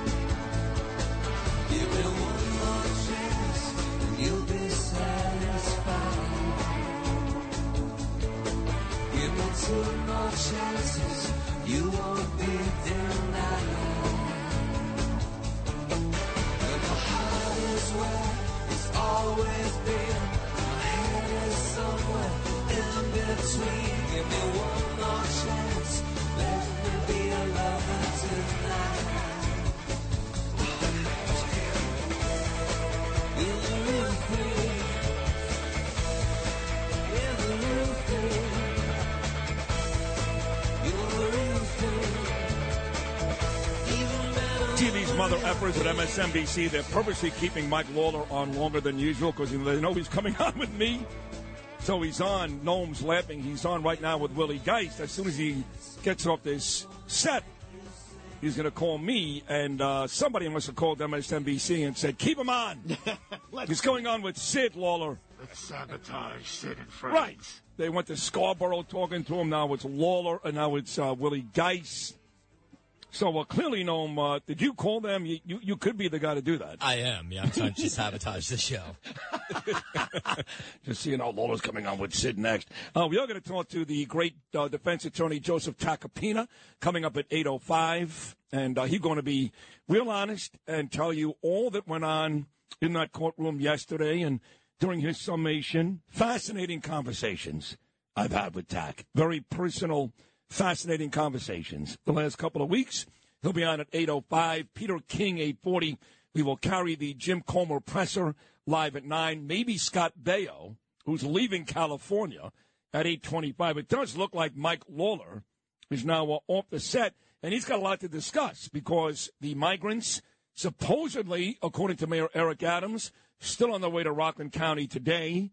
Joe Biden is in New York today before he gets hammered at 9 o'clock discussing the debt ceiling and the economy. And George Santos got indicted. So Lawler's got a lot to discuss, and I believe he's calling right now. There he is. I think he was on, um, what was it, two or three days ago? I forgot exactly why he was. Oh, the Rockland County thing. That's right. Ed Day and Neuhaus and all these folks. So here he is, the guy that's become my uh, my go-to congressman. Him and Peter King. I call him the pride of Rockland County, fresh off his MSNBC appearance. My dear friend Mike Lawler, how do you go on with those horrible people? hey, listen. You know what? It's uh, it's important uh, to go on and and make sure that my voice is heard and that uh, my positions get out there. Because agreed, I you know, agree. it, I think we've gotten to a point where people just want to go in an echo chamber and and you know get their own feelings and thoughts reaffirmed. Uh, and and the lack of robust debate and discussion, frankly, I think has contributed mightily to to the uh, political situation that we're in today. I agree. Uh, that's why I also applaud Bill O'Reilly when he goes on that hack Chris Cuomo show on News Nation. All you guys, you should be speaking on all these channels. And look, today's a huge day. There's three major stories I need to discuss with you. Let's start with Rockland County. We spoke a couple of days ago.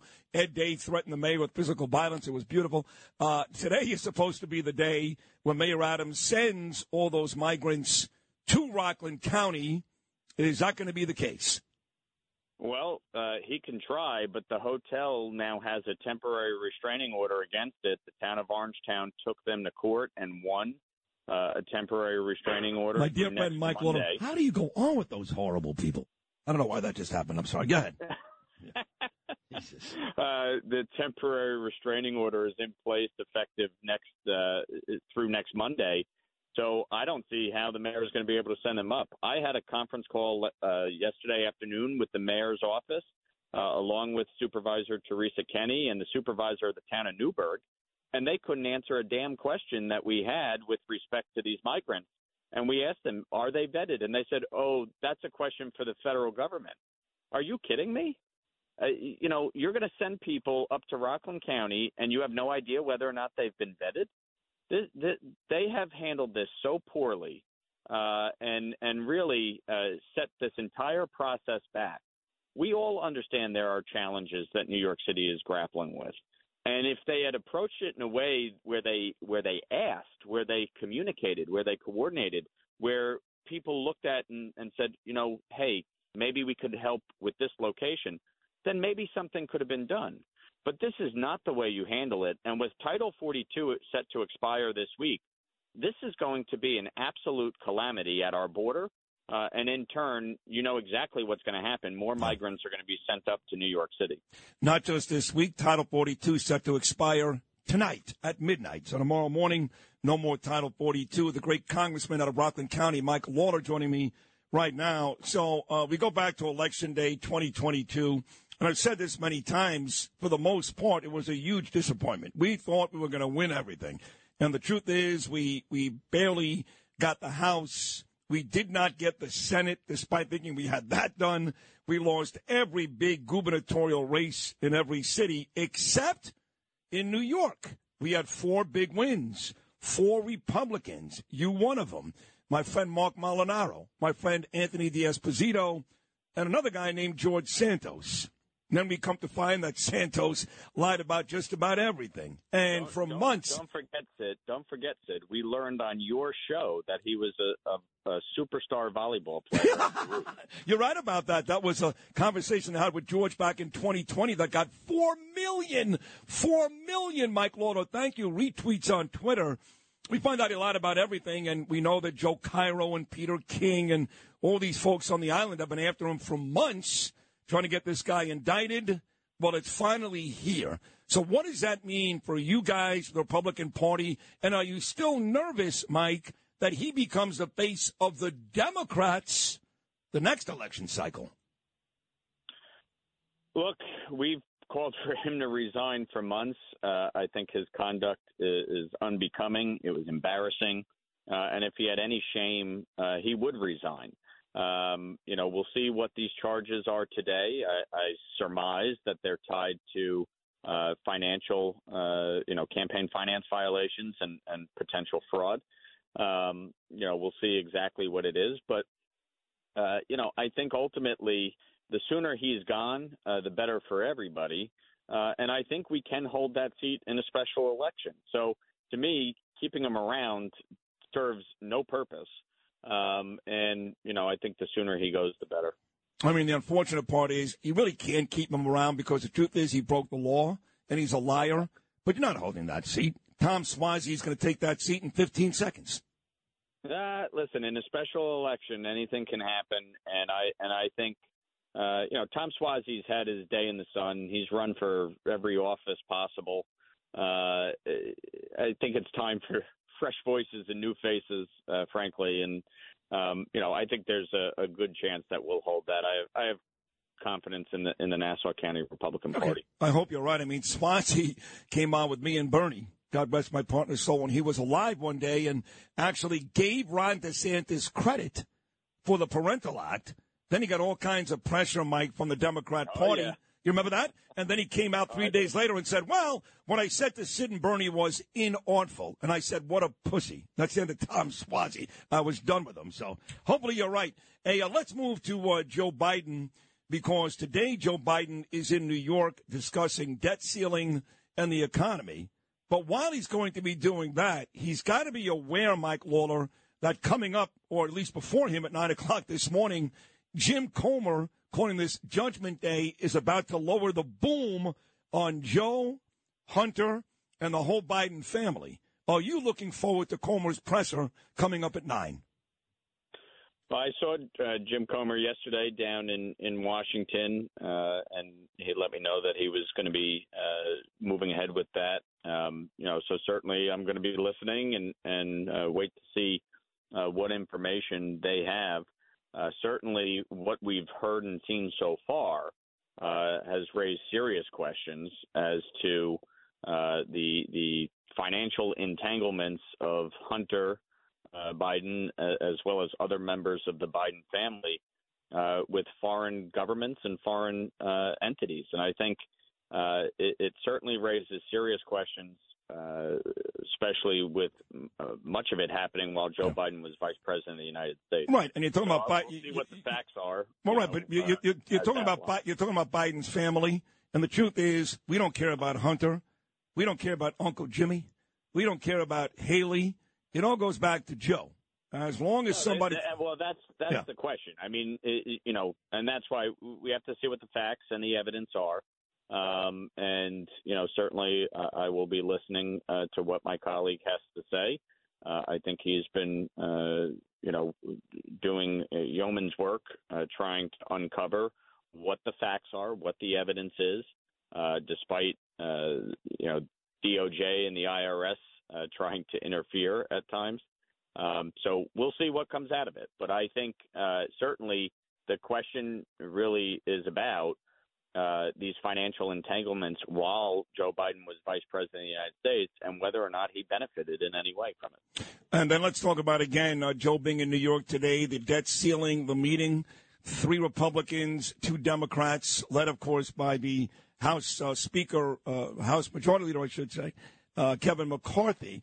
Um, what what is that conversation going to be like today? And of course, the economy Joe Biden is going to have to try to explain to the American people how he's going to combat inflation, all of our economic issues. What is that going to sound like today? Uh, look, it, it, you know, he's coming here to uh, basically decry "quote unquote" MAGA Republicans who are holding the economy hostage, according to him, uh, after this meeting. But the reality is, the House Republicans are the only one who have passed a bill to raise the debt ceiling. Chuck Schumer cannot pass a bill. No matter how much he talks about uh, passing a clean debt ceiling, he doesn't have the votes. And so at the end of the day here, um, you know, I'm going to take the opportunity to listen to what the president has to say, uh, but also, uh, when given the opportunity to speak to him, uh, talk to him very directly about the need to be the Joe Biden of old and negotiate, uh, as well as to deal with our migrant crisis. So this is, you know, there's a lot of challenges going on right now, and I think the president would be better served by uh, negotiating with House Republicans uh, than sitting uh, in, in my district pontificating. yeah. So is that where this meeting is in your district later on today? Well, interestingly enough, they thought it was going to be in my district.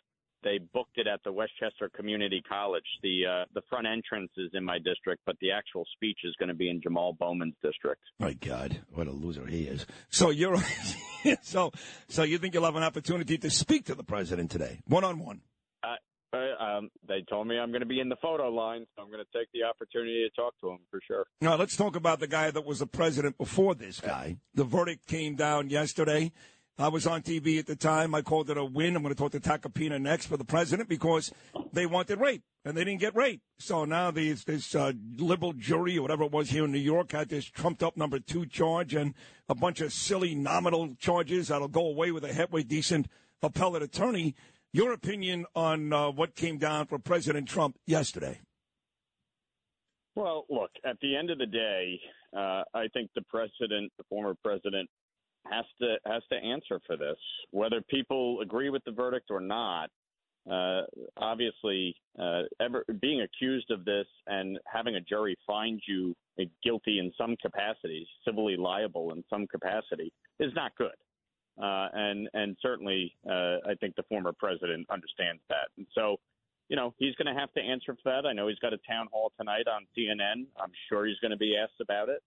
Uh, and I think he, he needs to have an explanation. Well, two things. First of all, forget about CNN. He's going to be on with me tomorrow morning at 8.05, right here. There you go. Yeah. So you got Sid and Trump tomorrow, 8.05. But look, 30-year case, New York judge who hates his guts, jury made up of mostly liberals. He couldn't even detail a lot of the stuff that happened along the way. You don't have to be a, a scientist here to figure out they were going to trump up some charge against him. He wasn't going to walk out unscathed, but she said he raped me. And the jury right. said he didn't. That's the bottom line. Uh, look, they, they did not get, uh, you know, any uh, civil conviction on uh, on uh, the rape charge, certainly. Uh, but again, I, I think at the end of the day, uh, the former president is dealing with a lot of legal challenges. Uh, he needs to have answers on it. The American people uh, want somebody who's going to be able to deal with the challenges that they're uh, facing and not have to continually be distracted yeah. by one civil or criminal case after another. So, so he's he's got to answer for for a lot of these charges that are coming at him, and um, you know whether whether they're fair or unfair. Uh, the bottom line is he's got to deal with them. Well, here's my question to you then. On the way out, who is going to have a worse day today? The former president after this verdict yesterday, which again I think is a win, or the current president after Jim Comer's press conference? You know, uh, I, frankly, I, I think the, the, the American people are, are having the worst of it. To be honest with you, it, this isn't a win for anybody, and I and I think uh, we need to expect more out of our elected officials and our candidates, and and both uh, both seem to be having a bad day, quite frankly. Uh, listen, Mike, you're always terrific. You really are. I love the honesty. Thank you for hopping on with me discussing all these major issues. Good luck uh, up in Rockland County today. And uh, good luck getting to President Biden. Thank you, Mike. Thank yeah, you. Thank you. All right. There he is, the pride of Rockland County, Congressman Mike Lawler. discussing a lot of topics. It's a pretty busy news cycle, I would say. And that's going to wrap up our first two hours of Sid in the Morning, which was great. And we got two more great hours to come. In fact, we start hour number three, the top of the 8 o'clock hour, with the man of the moment. The man who got the win yesterday It wasn't Trump. It was our defense attorney, Joseph Tacopina. We talked to Tacopina on Sid and Friends in the Morning. Coming up next. Come on!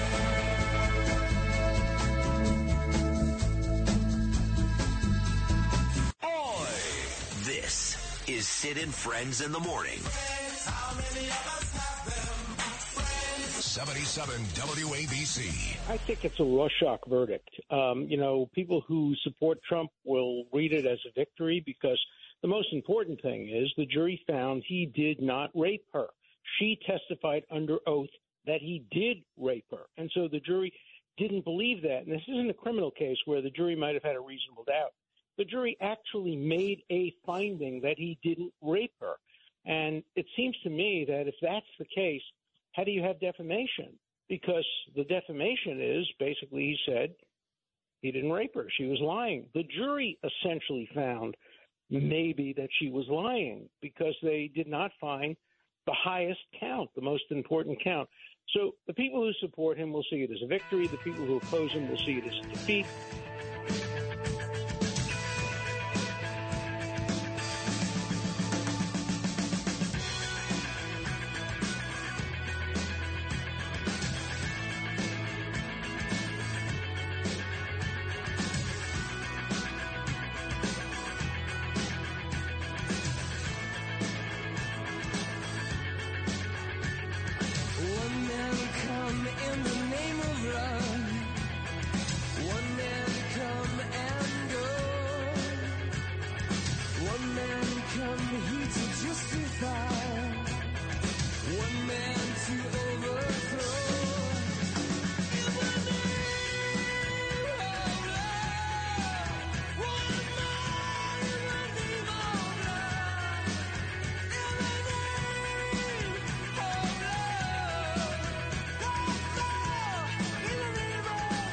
That's my buddy Alan Dershowitz. We did an hour together yesterday on television. He made those comments on this station with Cats and Cosby, 5 p.m. every weekday, but he said what I said right after the verdict. This woman claimed rape, and there was no rape. So the fact that this jury came up with a trumped up second charge, number two, by the way, on the instructions. You guys don't know that, but that's how it works. If no rape, go to number two. If yes rape, go to number four, and some ridiculous fine in the end, uh, the win, not really for Donald Trump, the win goes to Joe Tacopina, who did a tremendous job on this case. I told him that moments after the verdict. I know President Trump told him the same thing. So here he is, my dear friend of 45 years, should be very proud of himself this morning, the great defense attorney, Joseph Tacopina. Good morning, Tac. Hey, brother, how are you? How are you? How do you feel this morning? Because I, when we first spoke yesterday, you know, you, you hear the verdict and there is a charge and there is a fine, and you're like, well, but as we talked about, to think that this jury with this Judge Kaplan who made your life miserable in New York, that he was going to walk away unscathed, I think was unrealistic. But once the rape thing was off the table, that's a win. How do you feel today? Yeah, I mean, I and, and that's how the the Trump people and the campaign are looking at it. Um, I think to a degree that's how Donald Trump's looking at it. Um, you know, me, I'm just a competitor, and and I want to I want to have a clean sweep. Um, but you know, here's the fact of life. This is New York City. It's Donald Trump. Um, you had a judge who just hated him, um, who, and made by the way wasn't wasn't hiding that, right? Um, you know, you have a, a, a jury pool of people who hate him, and worse, we didn't even know who these people were. Sid, remember they were anonymous, but not just anonymous. Like in mob cases, jurors are anonymous, but the lawyers get to know who they are, so we can do a background on them or something. Here, we don't, I mean, we were just looking at nine faces. Um, we don't know who they were, what their political leanings were, their backgrounds, if they hated Trump or not. Um, and at the end of the day, at the end of the day, you, you know, you're right. You were the first to say yesterday, after you said it to me, that this is a major win for him.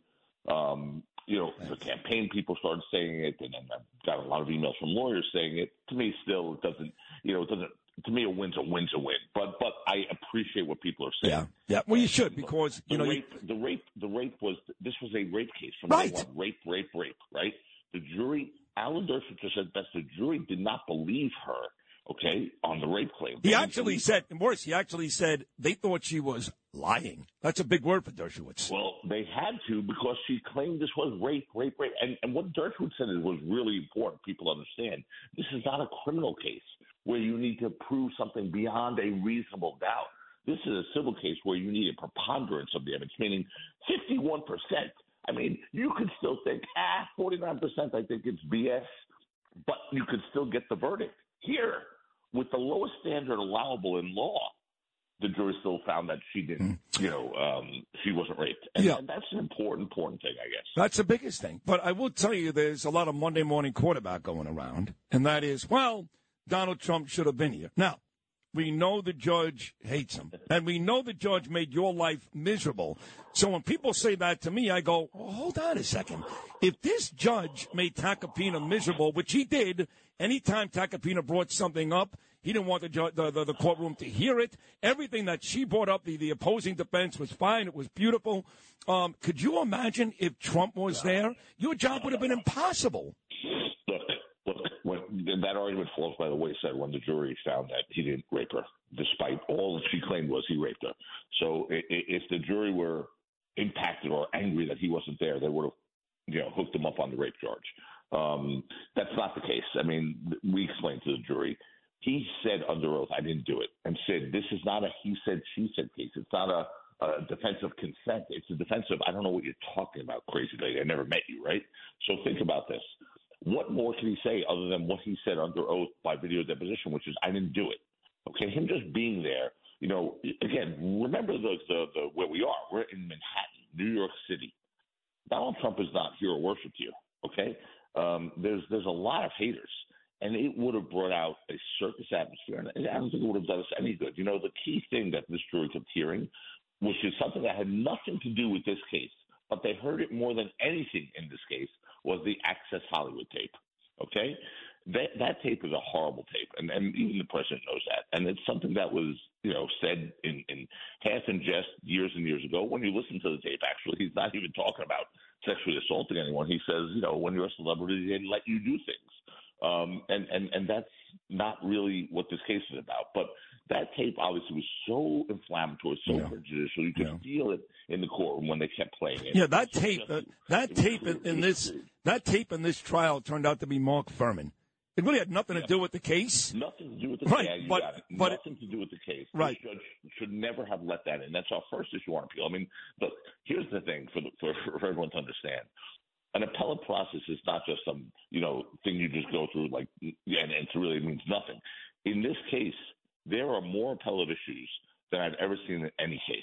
This case, I believe, will be overturned. And by the way, it wouldn't be the first time Judge Kaplan was overturned in Carroll versus Trump. He was overturned in the first case on the defamation claim, overturned by the, the, the appellate courts, by the Second Circuit. I think he's going to be overturned again on this one because the stuff that he let in was incredible. It was so irrelevant and prejudicial to this claim. But, you know, again, I think there was, uh, everyone wanted a certain result. And unfortunately, they didn't get that certain result because listen to this. Had he been tagged as a rapist, you know, that's all they wanted. They wanted to go around the world saying Donald Trump is legitimately branded as a rapist. Well, he's not. Okay, and you know there have been so many claims against him that what they're claiming, you know, happened here is, is almost nothing more than what we've all heard a hundred times before. Right. I mean, and, and by the way, how could they how could they possibly claim defamation? All he said was, "I didn't rape her." And by the way, the jury said, "You're right. You didn't rape her." So how could there be defamation? It's uh, it's the Trump factor. It's what it is. Sid. I mean, look, it's this, if all she claimed was rape, the jury found there was no rape. How how how is it possible that we then find anything else? You you can't, but they did, and they did because of Access Hollywood. They did because of you know how New York City feels about him.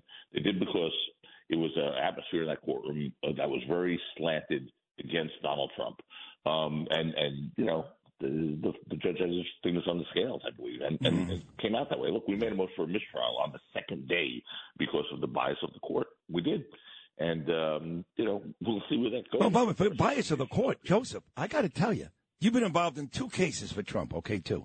One of them is really a federal trial that they jury rigged to make it into a civil trial, which was two years past the statute of limitations. This one, talking about statute of limitations, there's your appeal right there. This case is 30 years old. No one remembers anything that happened that day. Where are all these statute of limitations in both of your cases for Donald Trump? Well, what, first of all, the question said what day? What day? Because no one knows what day, no one knows what year. Come on. See, that's what I said to the jury. I said on, on the Carroll case, if you know, give us a date in a year, October seventh, nineteen ninety-five.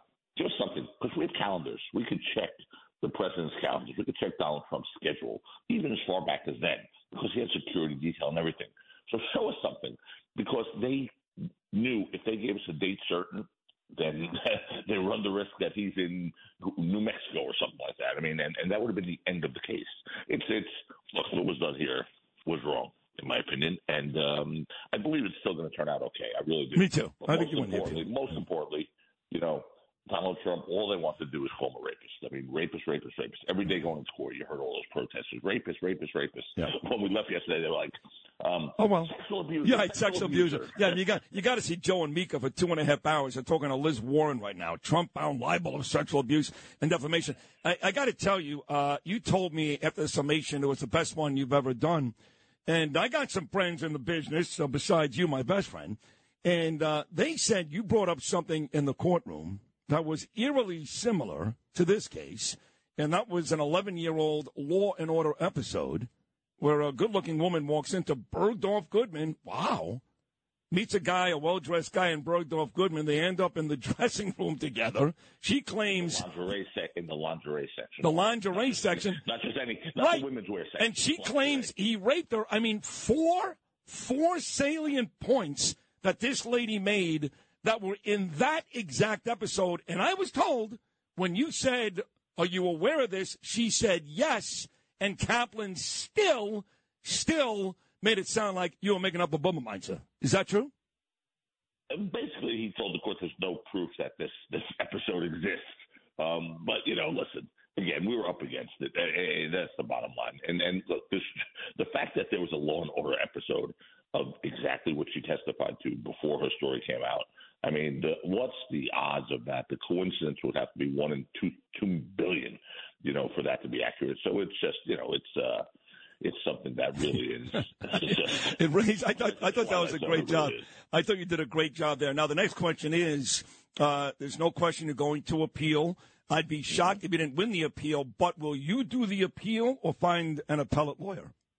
No, no, we will do that appeal. I mean, we may bring in one, but you know, Chad is uh, Seigel is is my partner and one of the best writers in the business. So, um, you know, we we I'm very passionate about this appeal, and we want to see this thing through. And you know, we'll be doing that. And uh, whoever we have to bring in to help, we will. But this is a, case where I'm, I'm looking at the issues. And I just looked down at my notes. I mean, there are literally seven substantial issues for appeal. I mean, Reid Hoffman funded this. Don't forget, Reid Hoffman, the, the Democratic billionaire, founder of LinkedIn, who who funds the Democratic Party more than any other billionaire, um, you know, has made a, a, a statement that he he is absolutely going to go after Trump. He funded this litigation. And then, by the way, that's all, that's all you need to know. I mean, we spent so much time, Joe Tacopina, talking about George Soros buying universities, buying media outlets, funding politicians. She got funded by a guy who's basically George Soros. What else do you need to know? and, and somehow that wasn't able to come out at the trial, which is a little shocking considering um, he was sued for saying that this was a politically motivated um, case, but yet the judge didn't let that out. Ay, ay, ay. And while you're doing this, are you still at the same, the same time? Wrap it up right here. You've been magnificent again, Joe. Are you still at the same time preparing stuff for the return to court in December on the Alvin Bragg case, or is that kind of just Yeah, put to the we- side? No, no, no, that's still there, but we we sort of thrown a monkey wrench into that a little bit. We've uh, moved to remove that to federal court, um, and that's all that's pending right now. We're waiting to hear what happens there, but we're trying to get that into federal court. Um, where well, it doesn't belong anywhere, but if it belongs anywhere, it's in federal court. It shouldn't be in state court. It's again, it's a federal election. It is, Um, right, so right. yeah, yeah. So what happens next? I I think I was told that tomorrow is tomorrow the day where the judge comes out, and I know the the the the, the, the fine is about five million dollars. Is tomorrow the day we get the actual fine, and that's when you guys go to work to rip this thing apart? Exactly. Exactly. I mean, we've, we've already started looking at, at the transcripts and, and flagging things, and, and yes, um, things will be ripped apart immediately. Well, listen, I thought you did against really against overwhelming odds and a ridiculous challenge, really unwinnable. Fact that this man was not found liable of rape may be the greatest moment in your unbelievable 30 plus year career. I mean that. So I'm proud of you. I love you. I know Trump feels the same. He did a great job, and now Yeah, just move forward, getting rid of it. Yesterday, yeah, he was very gracious yesterday after the verdict. He did an amazing job. He read the transcript of this. Good. Because I tell you what, if that son of a bitch, that's his lead. if, if that son of a bitch wasn't gracious, I was going to cancel him tomorrow. My loyalties are to you, Joe Tacopina, first. Hey, great job, buddy. I'm proud of you. Thank you for hopping on. This was a great conversation. Continued success. All right, brother. Thank you. You got it. There he is. Trump's lucky to have him. It's my guy, Joe Tacopina. Happy birthday, Bono, 63 years old, to the great lead singer of U2. This, off of Unforgettable Fire, is Pride in the Name of Love.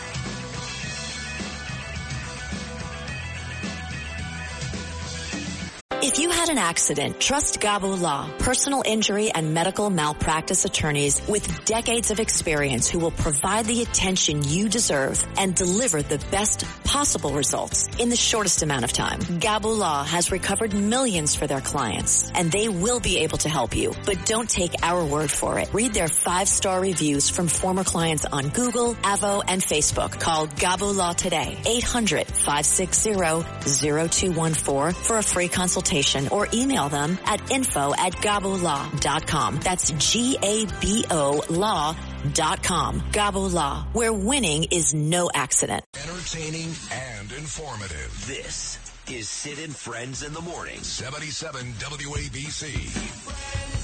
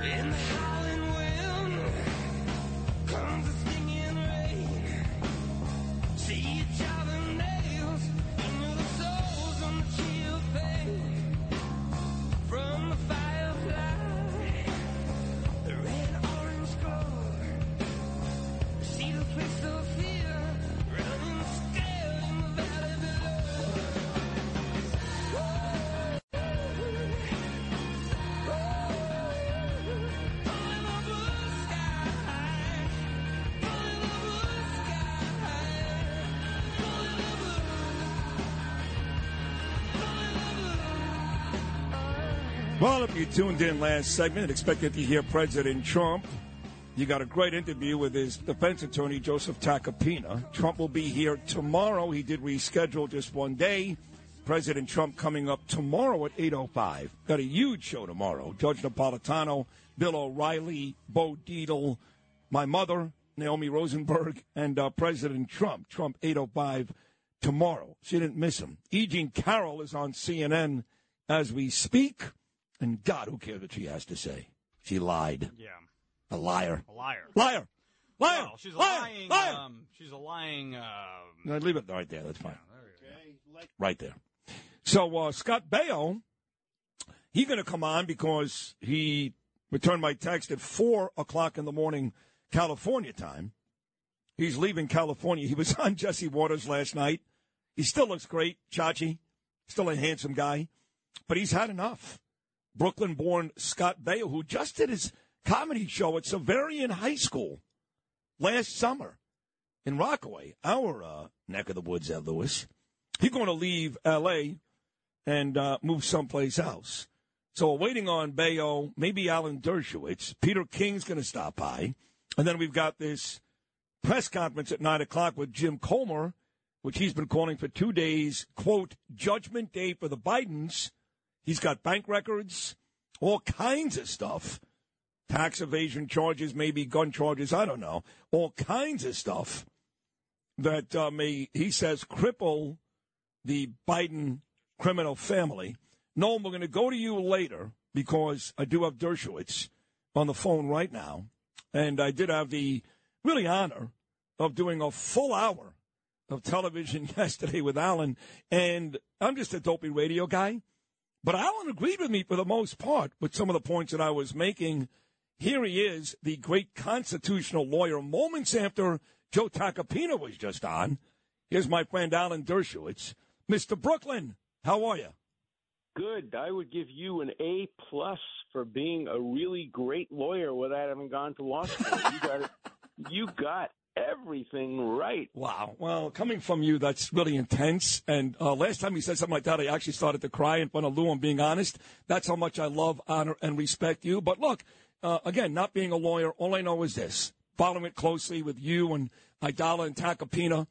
She contended he raped me, and he didn't. So the fact that the number two charge on the jury instructions reads sexual abuse and there's some minimal fine they attach to it, I know there's no real winners and losers. Both sides, like you said, claim victory, but with no rape, that's a Trump win in my book.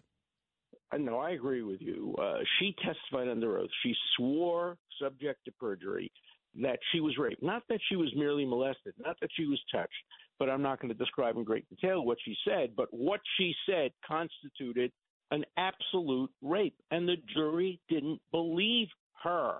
And if the jury didn't believe her about that, obviously the rest of the verdict was a compromise verdict. Well, you know, he didn't show up for trial, he didn't respect us, he's not a nice guy.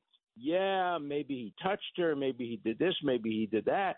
But how do you get a verdict of malicious defamation when basically he said, I didn't rape her, and that's the defamation, and the jury finds he didn't rape her. So, look, if his name weren't Donald Trump, this would be reversed on appeal. But with a name like Donald Trump, this will be uphill. There are so many issues on appeal. Statute of limitations. Who's ever heard of a case being tried 27 years later by an adult? Number one. Number two, anonymous jurors. How do you find out whether a juror was biased? You could have had a juror on that jury who has written letters saying, "Oh my God, Trump's the worst person in the world. I'm sure he's a rapist, even even if there's no evidence." We don't know any of that because we don't know the names of the jurors. There was no reason for that. There was no reason for allowing the Access Hollywood tape, and the Access Hollywood tape is exactly the opposite of what he was charged with. In the Access Hollywood tape, he says women are willing to let me touch them. That's not what he was charged with. He was charged with women not willing to let me touch him. So that is such a prejudicial, uh, without relevance piece of evidence. So, uh, you know, I hope he has a good appellate lawyer. I think an appeal would succeed in the normal situation. And the interesting thing is, under the normal schedule, an appeal will be decided either just before the election or just after the election. So, Mm. you know, this case isn't over yet. Interesting. Well, I did ask Tacopina about an appellate lawyer because of what you said yesterday. I followed your lead, Alan. He is going to do it. He's got a guy who works in his firm. His name is Chad Seigel. He works with Tacopina every day, and he's going to use him, I think, on the appeal. So it stays with uh, Tacopina, to your point. But you're right. You know, you said yesterday it was kind of a Rorschach verdict. Trump supporters like me, Sid Rosenberg, were going to claim victory, and I did right away. Right away. And MSNBC, for example, this morning, they can't get enough of this because now they can label him a, quote, sexual abuser. And, uh, of course, he lost the defamation part of the suit, too. So you're right. You said it yesterday, Alan. Both sides are claiming victory. And I guess maybe they can, right? Yeah.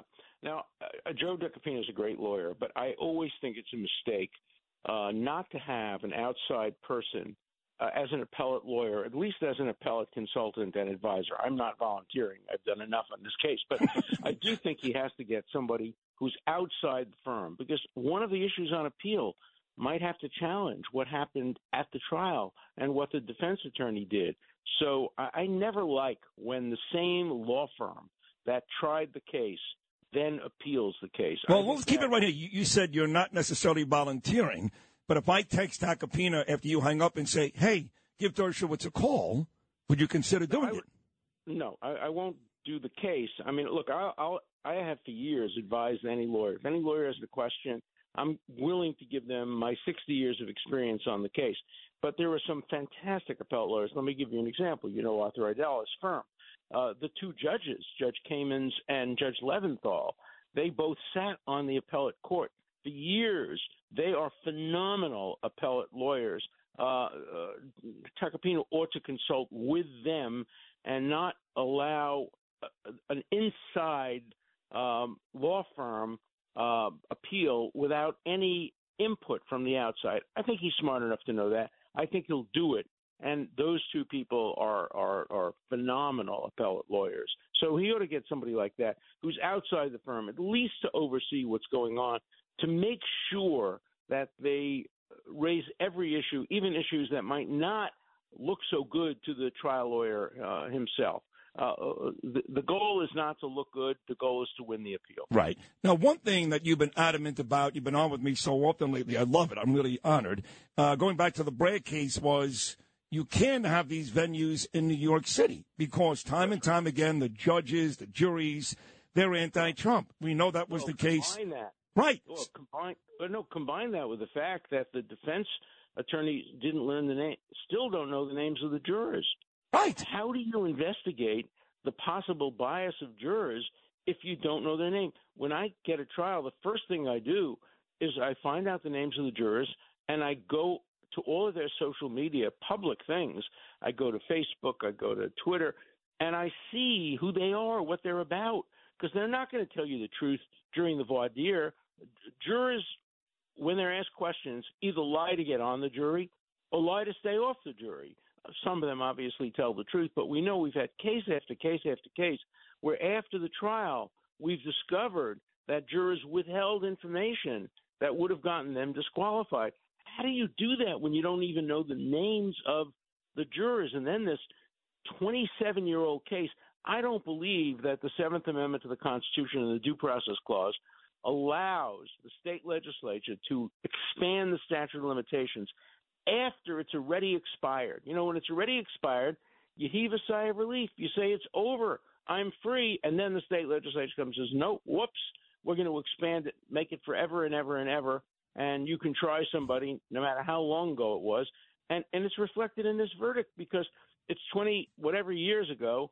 And, and the jury says, you know, did he rape her? Did he touch her? No. Uh, we don't know. Uh, We weren't in the room. Uh, she says one thing, he says another thing. He he testified on deposition. Look, I also think he made a mistake not being in the court. Well, I brought that up with Tacopina. I said there's a lot of people who think, and he, listen, he had a very good argument. He said, look, the judge hated him, the uh, the jury was going to hate him.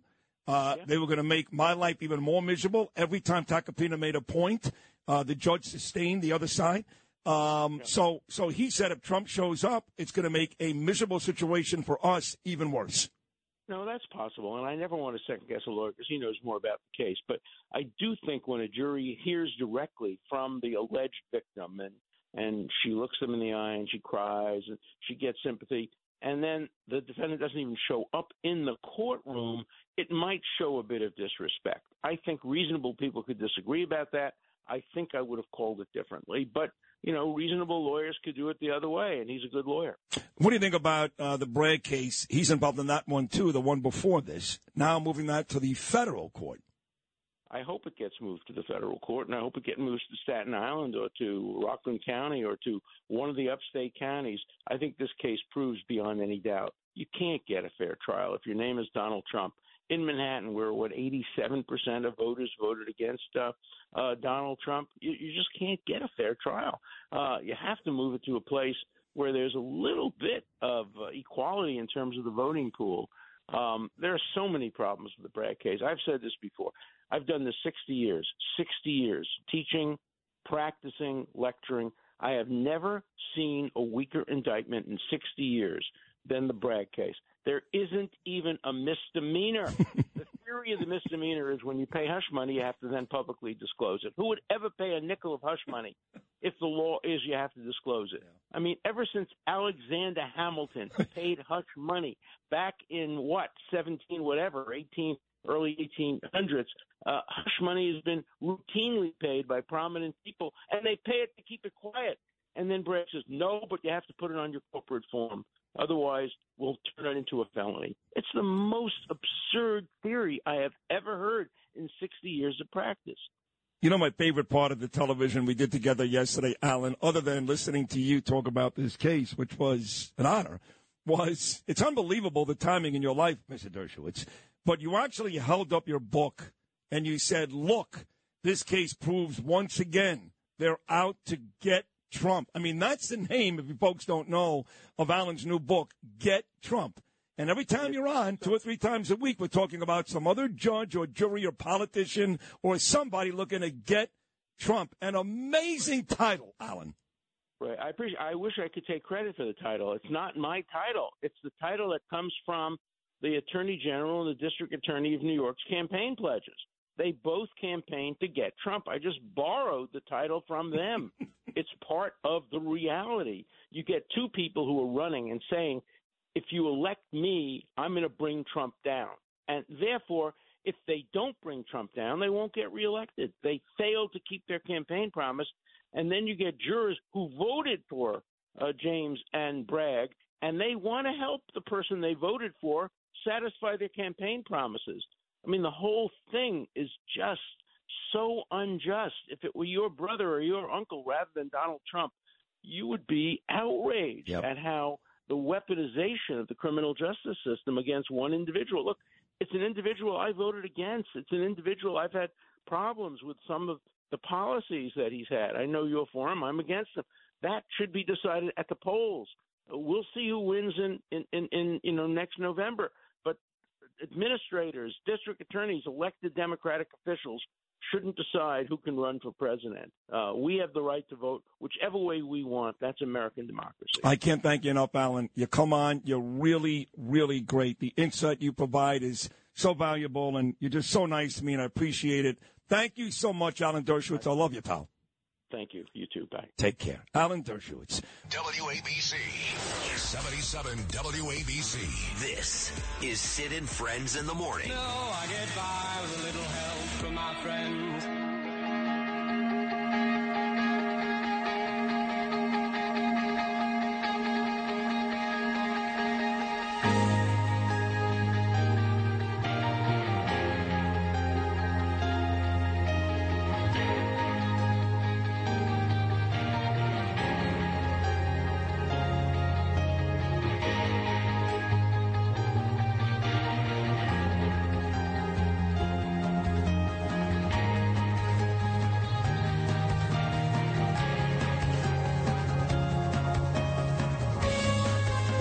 Song, City of Blinding Lights. This was used in the movie Devil Wears Prada in Paris.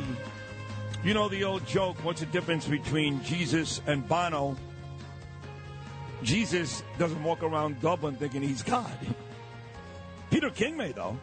There's a great Irishman. Today is Bono's birthday. He's 63 years old. And Peter, being uh, you're the guy that, of course, put together the, uh, for the most part, you, Bill Clinton, and others played a major role in putting together that treaty between Northern Ireland and and uh, the British many years ago, almost three decades ago. Are you a big Bono fan, big U2 fan? Yeah, actually, my son is a big uh, Bono fan, and also I should tell you that my son-in-law uh, grew up in Dublin, and Bono worked in the post office in his neighborhood. Is that right? It was, yeah, it was uh, behind the counter at the post office, and then after 9/11, they did a special concert in Madison Square Garden. Uh, U2 did for the cops and firefighters, and I was able to go backstage and uh, meet him. I remember the Edge was walking around in a bathrobe, and it was uh, the most relaxed group of guys I ever met in my life. And he could have been more gracious. I got to say, very friendly guy. Uh, but my son knows every word. He travels all over to hear them. He's one of those U2 fanatics uh, between U2 and Depeche, uh, Depeche Mode. Yes. that's his musical. Uh, yeah, I actually got it. I Really actually got a text from your son Sean King yesterday because it was the lead singer for Depeche Mode's birthday, and we played a bunch of Depeche Mode music, and your son Sean was so happy. Yeah, he's not happy with me, but he's happy with you and the Depeche Mode music. No, actually, Sean and I get along great. We talk about three times a day. So. Great. Now he's a great kid. Both your kids, your daughter too, is is great, and you're a great father, and of course a tremendous politician, congressman for so long, and Homeland Security and all that. And you've been very outspoken about Donald Trump on this show. You were friendly with Donald Trump, maybe still are, many many years. Uh, you've said time and time again you love his policies, but you think the Republicans need a new voice. There's a lot of Republicans today that are saying, well, after this verdict yesterday, we definitely need a new voice. And there are some like me that are now doubling down in their support of Donald Trump. Where are you this morning? Well, let me tell you, I mean, say up front, personally, I have no problem at all with Donald Trump. He was extremely friendly with me when my daughter had breast cancer. He called her on his own, spoke to her, always asked how she was doing. Uh, he had my granddaughter into the White House once, took her around, gave her a personal tour. He came into my district twice to campaign uh, against MS-13. He did a again phenomenal job. Now, I'm just saying, I think at this stage, after things that have gone on, he's really not going to be a winning candidate. Now, again, I could be wrong, but I feel strongly about that. And uh, we saw even like in 2018, uh, we lost more congressional seats than we ever lost in about 50 or 60 years. In 2020, uh, we lost the uh, the Senate, and including the two seats in Georgia, and that was like directly retraceable to Donald Trump. Listen, uh, on his policies as far as China, as far as Russia, what nobody realizes he actually had Russian soldiers killed in Syria. I mean, all this talk of him somehow being an apologist for Russia, and nobody supported him more in that uh, that whole Russia hoax thing than I did. And I, I was on the intelligence committee, and I remember staying there all day into the evening defending Hope Hicks when she was being attacked. When Don Jr. was testifying, I was there the whole day with them. When staff people were being subpoenaed here in New York, I was the only Republican who showed up to those hearings. So, no, it's not a personal thing. But I really do feel that uh, there's you know, all the good he does, he also generates the baggage, the, the whole January 6th situation. And as far as yesterday's verdict, listen, I wasn't in the courtroom, but the fact is this was a rape trial, and uh, they did not find him liable for rape. I think it's an inconsistent verdict because it's not like, uh, let's say, if an assault turns into you know, to a murder, I can see why a jury would wouldn't convict on the top charge.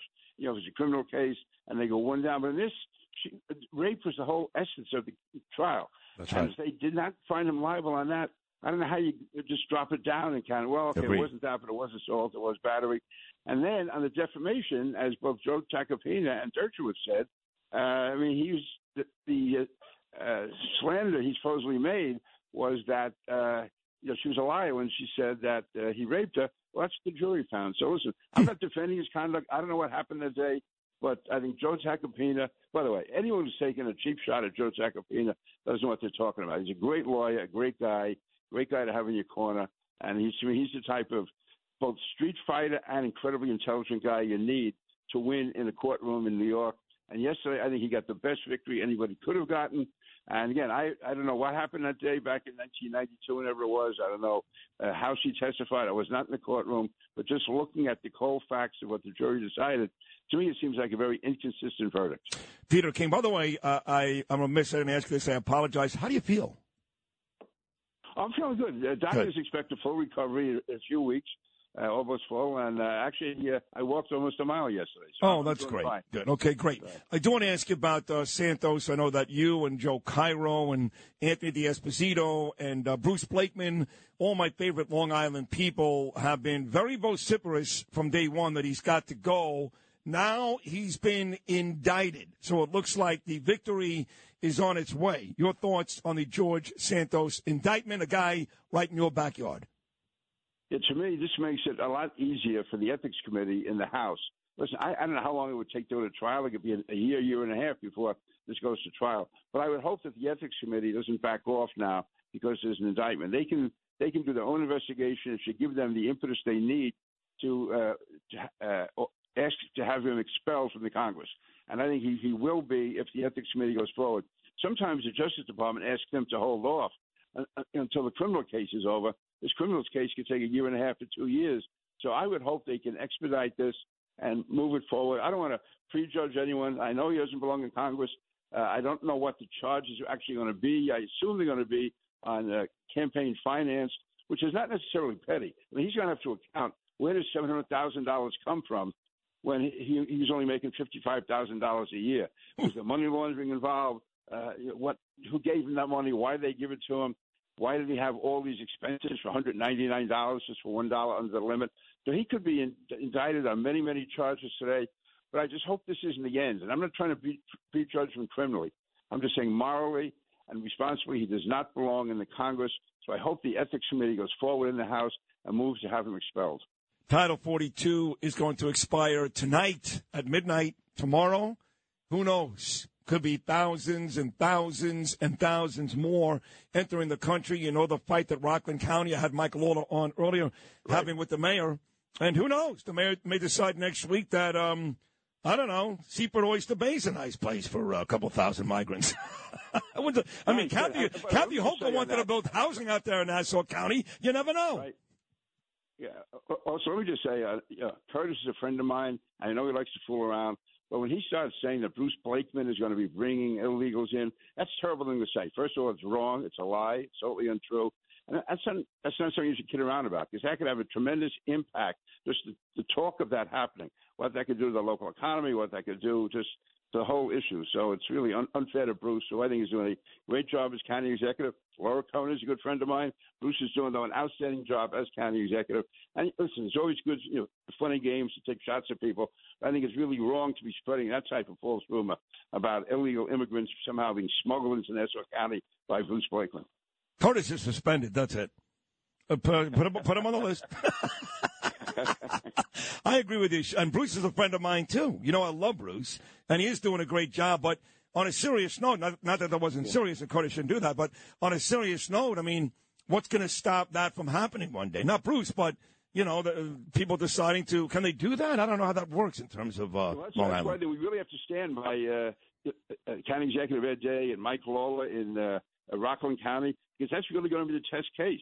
I mean, can you get court orders to keep them out? How can that be done? And uh, so I think everyone should be Rockland. We should all stand in solidarity with Rockland County and Ed Day, the county executive up there, because if we lose in Rockland, we can end, uh, end up losing all over the state. Some people said that when a public official like Ed Day, I loved what he did, and I'm friends with the with the mayor. I love that he threatened the mayor with physical violence. I really do, because people are really fed up. They're really pissed. They're really angry. Some people said you want to step too far. What did you think? No, listen. Uh, first, I don't think it bothers Eric Adams either. I mean, you know, let's face it. You know, these are big boys, and uh, both of them know how to talk. I give Jay credit for though for cutting through the BS and saying the way he felt. No one thinks he's going to physically assault the mayor, but he's that was a, a metaphor. That was his way of showing how angry he is. I agree. And how angry the people of Rockland County are. I agree. By the way, my uh, uh, longtime pollster John McLaughlin lives in Rockland County. He's also standing with the county executive. Good, good. So last one, Jim Comer is about to hold his press conference. I'm going to carry it live coming up in about seven minutes. He's calling it Judgment Day for the Bidens. He's got bank records that show that Joe, Joe, that's all we care about. We don't care about Uncle Jimmy or Hunter or the sister. We want Joe. And he says he's got the information that will finally put the president right in the middle of this Hunter Biden scandal. Your thoughts on this upcoming presser? Yeah, you know, I, I really didn't know Jim Comer because he came in in my last year in Congress, and that's during COVID. We were never down there. But from watching him and listening to him and talking to people, uh, he seems like he's doing an excellent job, a very thorough job. He's uh, he, he's a good flair for television, but he also seems to have a very workmanlike approach. So I think it's it's going to be a fascinating news conference. I look forward to watching it. And again, if they can tie this to Joe Biden, and the reason it's important to have the family though, it shows that if, if it's true, that's all our conspiracy. They're all taking care of each other. So uh, no, it's going to be vital to watch. It's going to be important, and I think hopefully, hopefully the media will be forced to pay attention to it, and maybe even Merrick Garland will find out what's going on. Yeah, that's a good. That's right, Merrick Garland. That's right. Hey, Peter, I'm uh, so happy you're feeling better. You sounded great as always this morning. Uh, best regards to your wife and your kids and everybody. We love you. We'll do it again next week, buddy. Thank you so much. You're great. Yeah, thank you. You're the man. There he is, Peter King. Some more U2 Bono on his 63rd birthday, fourth and final hour, including the Jim Comer presser. Judgment Day for the Bidens. Keep it right here. We've got it. Nobody else. right here. Sid and Friends, Talk Radio 77, WABC.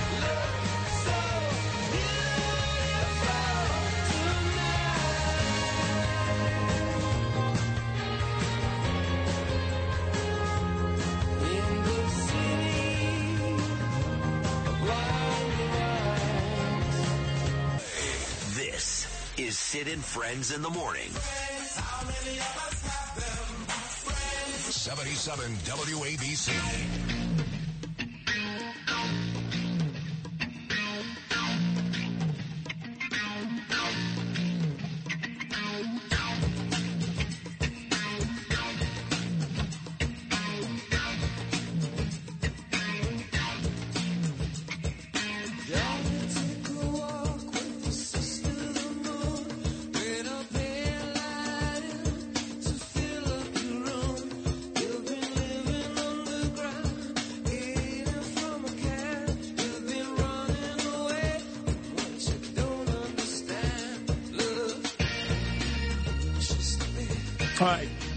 Hill, James Comer, as we speak, is walking to the podium with the latest on the Biden crime family. We go live to the press conference. Here's Jim Comer out of Kentucky. I believe it's Comer here. Yes, it is. A bunch of them at the podium. Let's go live to Capitol Hill.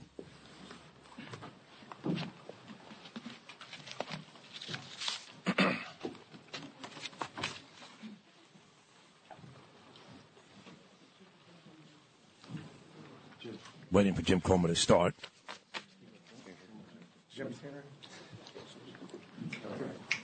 Judgment Day, he's called it. Comer live on Capitol Hill with the latest on the Bidens.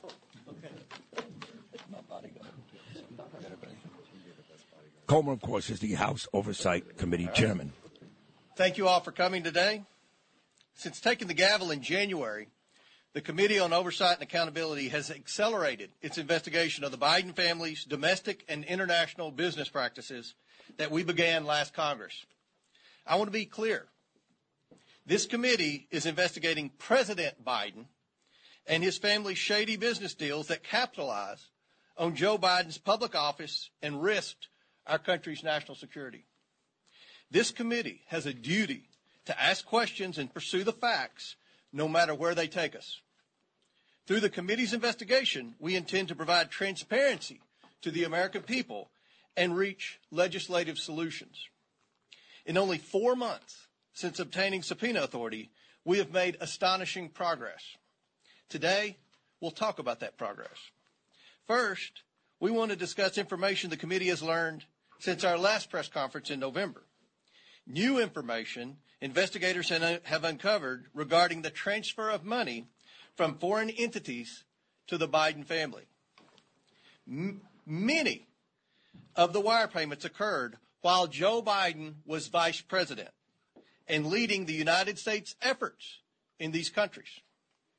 First instance, while Vice President Biden was lecturing Romania on anti corruption policies, in reality, he was a walking billboard for his son and family to collect money. Hunter Biden and his associates capitalized on a lucrative financial relationship with a Romanian national who was under investigation for and later convicted of corruption in Romania. The Bidens received over $1 million for the deal. And 16 of the 17 payments to their associates' account that funneled the Biden's money occurred while Joe Biden was vice president. In fact, the money stops flowing from the Romanian national soon after Joe Biden leaves the vice presidency. This is a pattern of influence peddling. This appears separate from any payment Hunter received from his work connecting this individual to a U.S. law firm. We'll also provide further information regarding the Biden's relationship with China. This includes two individuals the committee is particularly concerned about. One of them, Ye Jianming, had close ties to the highest levels of the Chinese Communist Party and operated a multi billion dollar energy company with access to large sums of money. We'll discuss how the Bidens received millions of dollars from this individual through the use of shell companies and wire transfers. In March, the committee released its first bank records memorandum that showed a Biden associate, Rob Walker, used his company to funnel money from the Chinese to various Biden family members. Democrats dismissed the evidence, even though it was based on bank records directly from the bank. The Democrats on the Oversight Committee received the same records as the Republicans, and they were able to verify the information. Democrats said all the bank records showed were Papa John's and Starbucks receipts. They deliberately chose to misconstrue and deny what was clearly in front of them. Hunter Biden's representatives claimed the money was, quote, good faith seed funds, but could not explain why those funds had to go through an intermediary in what appears to be an attempt to hide the transfers from the Chinese. They also couldn't explain why the Bidens received over $1 million in 16 different wire transfers over a period of three months to at least five different banks. The president, when confronted with this information, said it wasn't true. Instead of being with, honest with the American people, President Biden has claimed since the 2020 election that his family has not received money from China. That was a lie in 2020, and he continues to lie to the American people now. The Bidens have received millions of dollars from China. It is inconceivable that the president did not know it. The White House refuses to correct the president's statements, showing the president is now using the federal government to run interference for his families and his own role in these schemes. Now I want to say a few remarks about the developments last week. A week ago, I sent a subpoena to the FBI for a form that a whistleblower has alleged is in the FBI's possession. We hope the FBI will be transparent and forthcoming and provide the Oversight Committee with the 1023 form we have subpoenaed. If they do, the committee will assess the form it has subpoenaed from the FBI and has been my practice. We will report to you only facts when they are verified and indisputable. This committee will not pursue witch hunts or string the American people along for years with false promises of evidence that is beyond circumstantial evidence, as Representative Adam Schiff and the Democrats did for years. I trust the whistleblower. A subpoena from this committee is a powerful tool, that I do not take lightly. The level of detail provided to Senator Grassley led me to conclude a subpoena was warranted, and I stand by that assessment. I will say this. When Senator Grassley approached me with the information the whistleblower provided, it was because of the information we've learned through this committee's own investigation that indicated to me the whistleblower's allegations are consistent with our independent findings. Those findings are what I called you here today to discuss. The committee has reviewed thousands of bank records from individuals and companies affiliated with the Bidens and their associates. It has received these bank records pursuant to four subpoenas I've issued to different banks. These were targeted and specific subpoenas, and each was different based on the information we believed the banks possessed. Every one of those subpoenas returned valuable information that had been unreported and that contributed to this committee's understanding of how the Bidens conducted their businesses. The committee is concerned by the complicated, suspicious network of over 20 companies we have identified the Bidens and their associates used to enrich themselves. Most of these companies were limited liability companies formed during Joe Biden's vice presidency. The bank records show the Biden family, their associates, and their companies received over $10 million from foreign nationals and their companies. Some of that money came from a Chinese company and went to Hunter Biden's company. Other transfers occurred with the help of Rob Walker. You are listening live to Kentucky's Jim Comer, Capitol Hill. Judgment day for the Bidens. They've got proof of bank transfers and monies from foreign nations. Here's more of Jim Comer.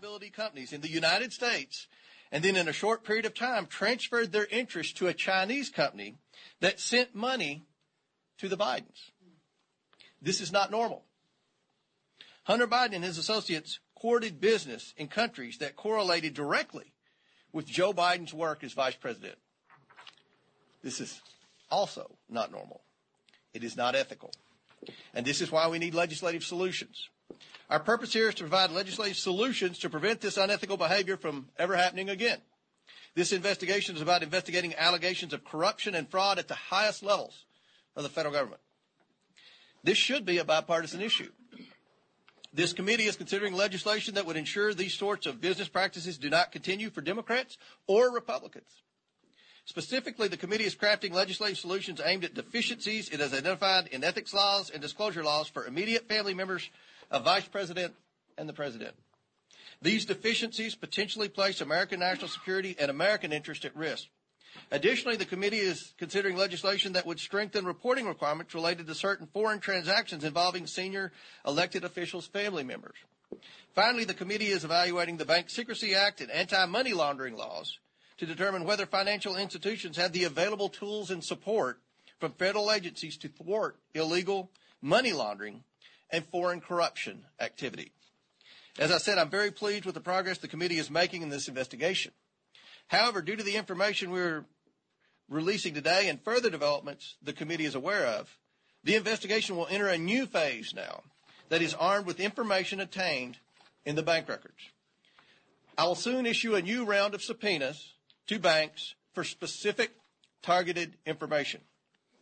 I will also provide one more opportunity for certain Biden associates, including his art gallerist and Rob Walker, to cooperate willingly with this investigation. Finally, I'm publicly releasing the second bank's bank accounts memorandum to the American people so they can see for themselves the activities the Biden family is engaged in, despite the president's statements to the contrary. I want to thank the people and financial institutions that have cooperated with this investigation so far. I also want to encourage more people to come forward and let them know that their information will be kept private and confidential. To my Democrat colleagues, I want to say that this investigation will continue to move forward. Do you want to continue covering up the Biden's influence peddling schemes when the evidence is being placed right in front of you? With or without Democrat support, we will continue working to deliver the answers, transparency, and accountability that the American people deserve. I now turn to Andy Biggs. No, I'm not going to Andy Biggs. All right, so so really, we didn't learn anything new today, other than yes, we've got bank records. These bank records will corroborate what we've been saying for months. What Comer just said is what we've heard for months that they've been reviewing thousands of bank records, that the Bidens, including Joe, have gotten a ton of money in the millions from other countries so those 18 minutes of Jim Comer, for me at least, said nothing new. Until I see these bank records, I'm not sure what um, what we learned today. Biden family took in a million in wire transfers, over 10 million from China. We knew all this. Just so you know, the White House has made a statement today and has said this is complete nonsense. But it is ironic that while Biggs and Comer are on Capitol Hill in D.C. holding this press conference. Biden's not there. That's he's here. Yeah, he's here in New York, fundraising, talking to the public about the economy and the debt ceiling. But he's here fundraising. He's not even there. And mind you, while Fox News is covering this House Oversight Committee live, we brought it to you from Fox News. None of these liberal channels CNN, MSNBC, New York One, none of them have even mentioned this. In fact, E. Jean Carroll just went from CNN to MSNBC. Point being, I'm not sure this press conference was as big as we thought it was going to be. We could only hope so. Let's uh, take a short break, come back. More of Sid and Friends in the morning. Donald Trump, 805 tomorrow. We'll be right back.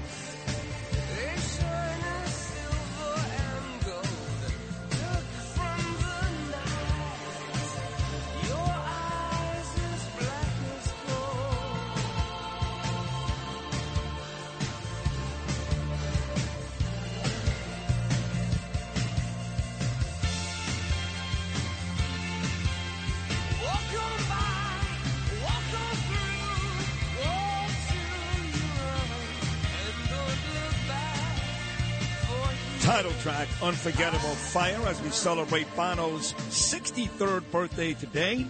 Happy birthday, number 63, Bono, you too. So, um, the news is they've unsealed the federal charges for George Santos. Well, we've covered so much today. Santos is in custody right now with the DOJ, and it looks like there are 13, 13 federal charges. And with some of those specifics, here's our newsroom director, Noam Laden. What do you got, Noam? Mr. Sidney, um, yeah, it does not look good. So George Santos is um, expected to appear in a central islip courtroom this afternoon, and so now we're just getting from some of the charges from the uh, feds: uh, money laundering, fraud, theft of public funds. Those are the first three counts we see.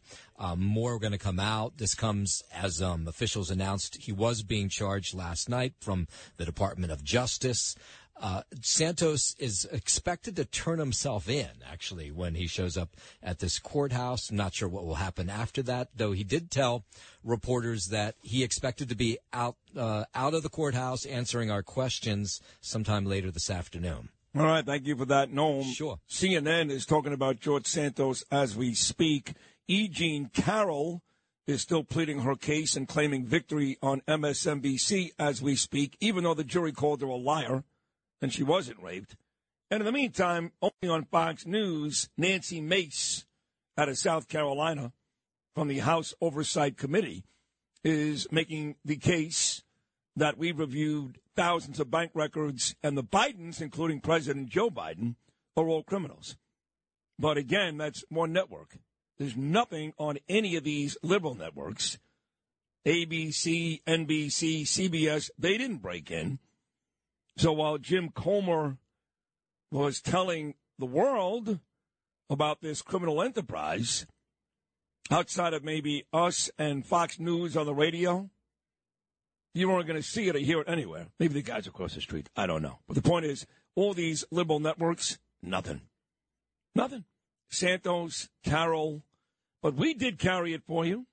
18 minutes. And again, we didn't learn much different than what we already knew.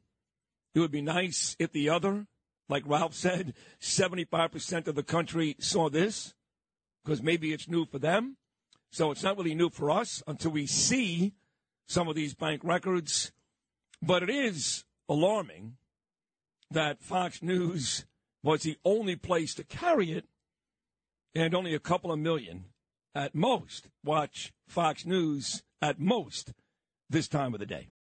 For the ones who work hard to ensure their crew can always go the extra mile, and the ones who get in early so everyone can go home on time, there's Grainger, offering professional grade supplies backed by product experts so you can quickly and easily find what you need. Plus, you can count on access to a committed team ready to go the extra mile for you. Call, clickgrainger.com, or just stop by. Grainger, for the ones who get it done.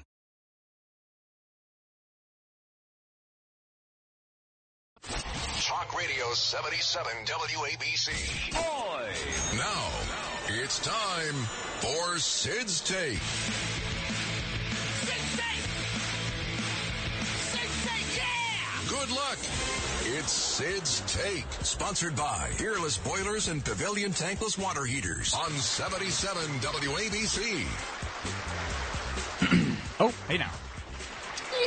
It is I, your host for the Peerless Boilers Sid's Take Trivia Game, Justin Ellick. Once again, sponsored by Pete Morgan and Peerless Boilers. Go to peerlessboilers.com, paviliontankless.com to find a dealer near you. They are the world's best built boilers. Our contestant for the game today, Steve. He's out in Jersey City. What's going on, Stevie? I'm here. Yeah, well, hopefully. Thank God. Well, All right. I don't know what Congratulations on the game and you're here. I don't know what I would have done if you weren't here, Steve. Uh, all right. You got any uh, big plans for your Wednesday there, Steve? Uh, just working today, that's all. All right, cool, man. What do you do? Uh, I got rather not say. Okay, that's fine by me. That's fine by me. Now it's more intriguing. That is, hey man, that's your call. All right, we didn't even want to know. Wow. Yeah, fine. Keep it to yourself. All right, Steve. Uh, two for Tuesday. I know it's Wednesday, please, uh, but uh, this is the game we wrote yesterday. We did not play the game yesterday, so we're going to play that game today on Wednesday, your Hump Day edition of the Peerless Boilers Sid's Take Trivia Game. I'll give you two songs, and you got to tell me the artist who wrote those songs. Okay. Okay. All right, here we go. Number one. Your two songs. If you could read my mind and Sundown. Oh, man. I have no idea. I'm going say Frank Sinatra. Gordon Lightfoot would be your correct answer there. Gordon Lightfoot. yeah. Hmm. Oh for one. Yeah, I would get that. On to number two. Your two songs. Little Wing and Purple Haze. Jimi Hendrix. There you go. One for two. On to number three. Your two songs. Paradise City and November Rain.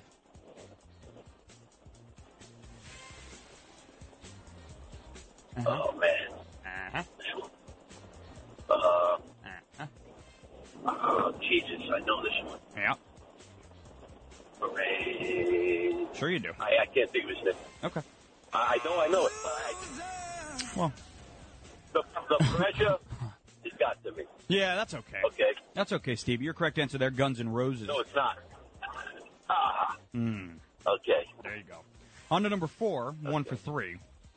Your two songs. Wanna Be and Stop.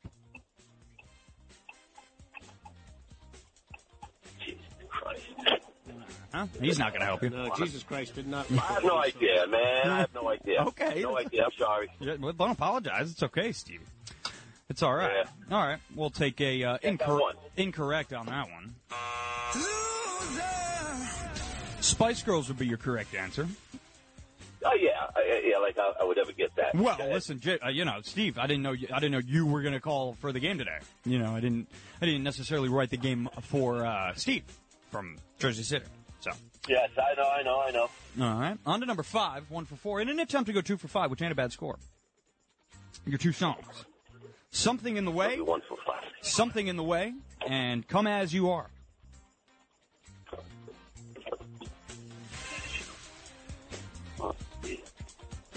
Rod Stewart. Oh.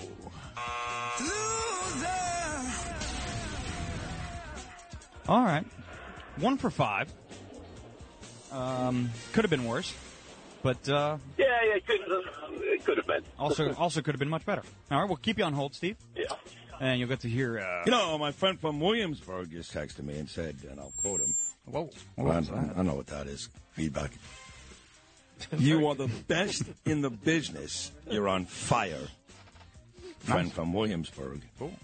It's very vague. No, it's not. Friend You're the best in the business. You're on fire. That's No, very no, no, specific. you- No. Don't worry about my friends. Don't ask any questions about my friends. You brought- Okay. Okay, you brought it up. So there are rules to this game. What do you mean? We're not allowed to ask any questions. No, don't ask any questions. Okay. Well, that was so enlightening. Thanks. It's a it's a huge compliment from a great great guy. Okay. No, That's all we really need. that's it. All right, we're playing two for Tuesday because uh, Jesus honestly, uh, the James Comer press conference was so underwhelming. I, I, th- I thought it was going to go a little bit longer. Right. So, So, how many did he get right? He got uh, one right. All you right. got to go uh, at least two for five here. Meanie told me every answer was Jesus Christ, basically. Yeah, yeah, Jesus yeah, yeah, Christ. yeah, yeah, yeah. Which makes my brain very upset. Oh, it's a, that makes it a very easy game. All right, let's go. uh, all right, on to number one. If you could read my mind and sundown. Gordon Lightfoot. Very nice. Died last week. I know. Yeah.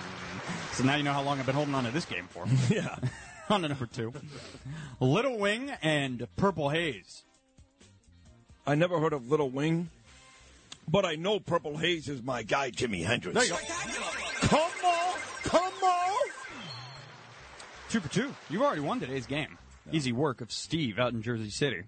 On to number three, Paradise City. Oh, come on. And November Rain. He didn't know Guns N' Roses?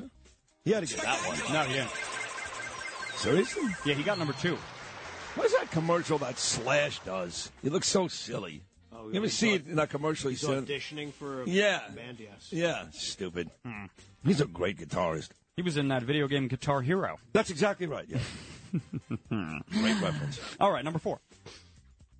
Wannabe and stop. I'm sorry? Wannabe and stop. Why did you yell stop like that? I don't know. Oh. 'Cause it, uh, you know, Wanna be and stop. Yeah. Dion and the Belmonts. That's So close. Shut up, God. Well, the correct answer there would be Spice Girls. Oh, come on. Why would you ask? Oh, come on, come on. What do you, what do you, I'm not going to. I don't They're, even- they're all going to don't be even- layups. I don't Sydney. even think David Beckham knows the answer to that, and he's banging one of them. Hmm, I know. He doesn't care, probably. Yeah, I know. yeah. She don't say stop to him often. I'll tell you that. Whoa, whoa, whoa. Hey. Now, on to number five. Think she's attractive?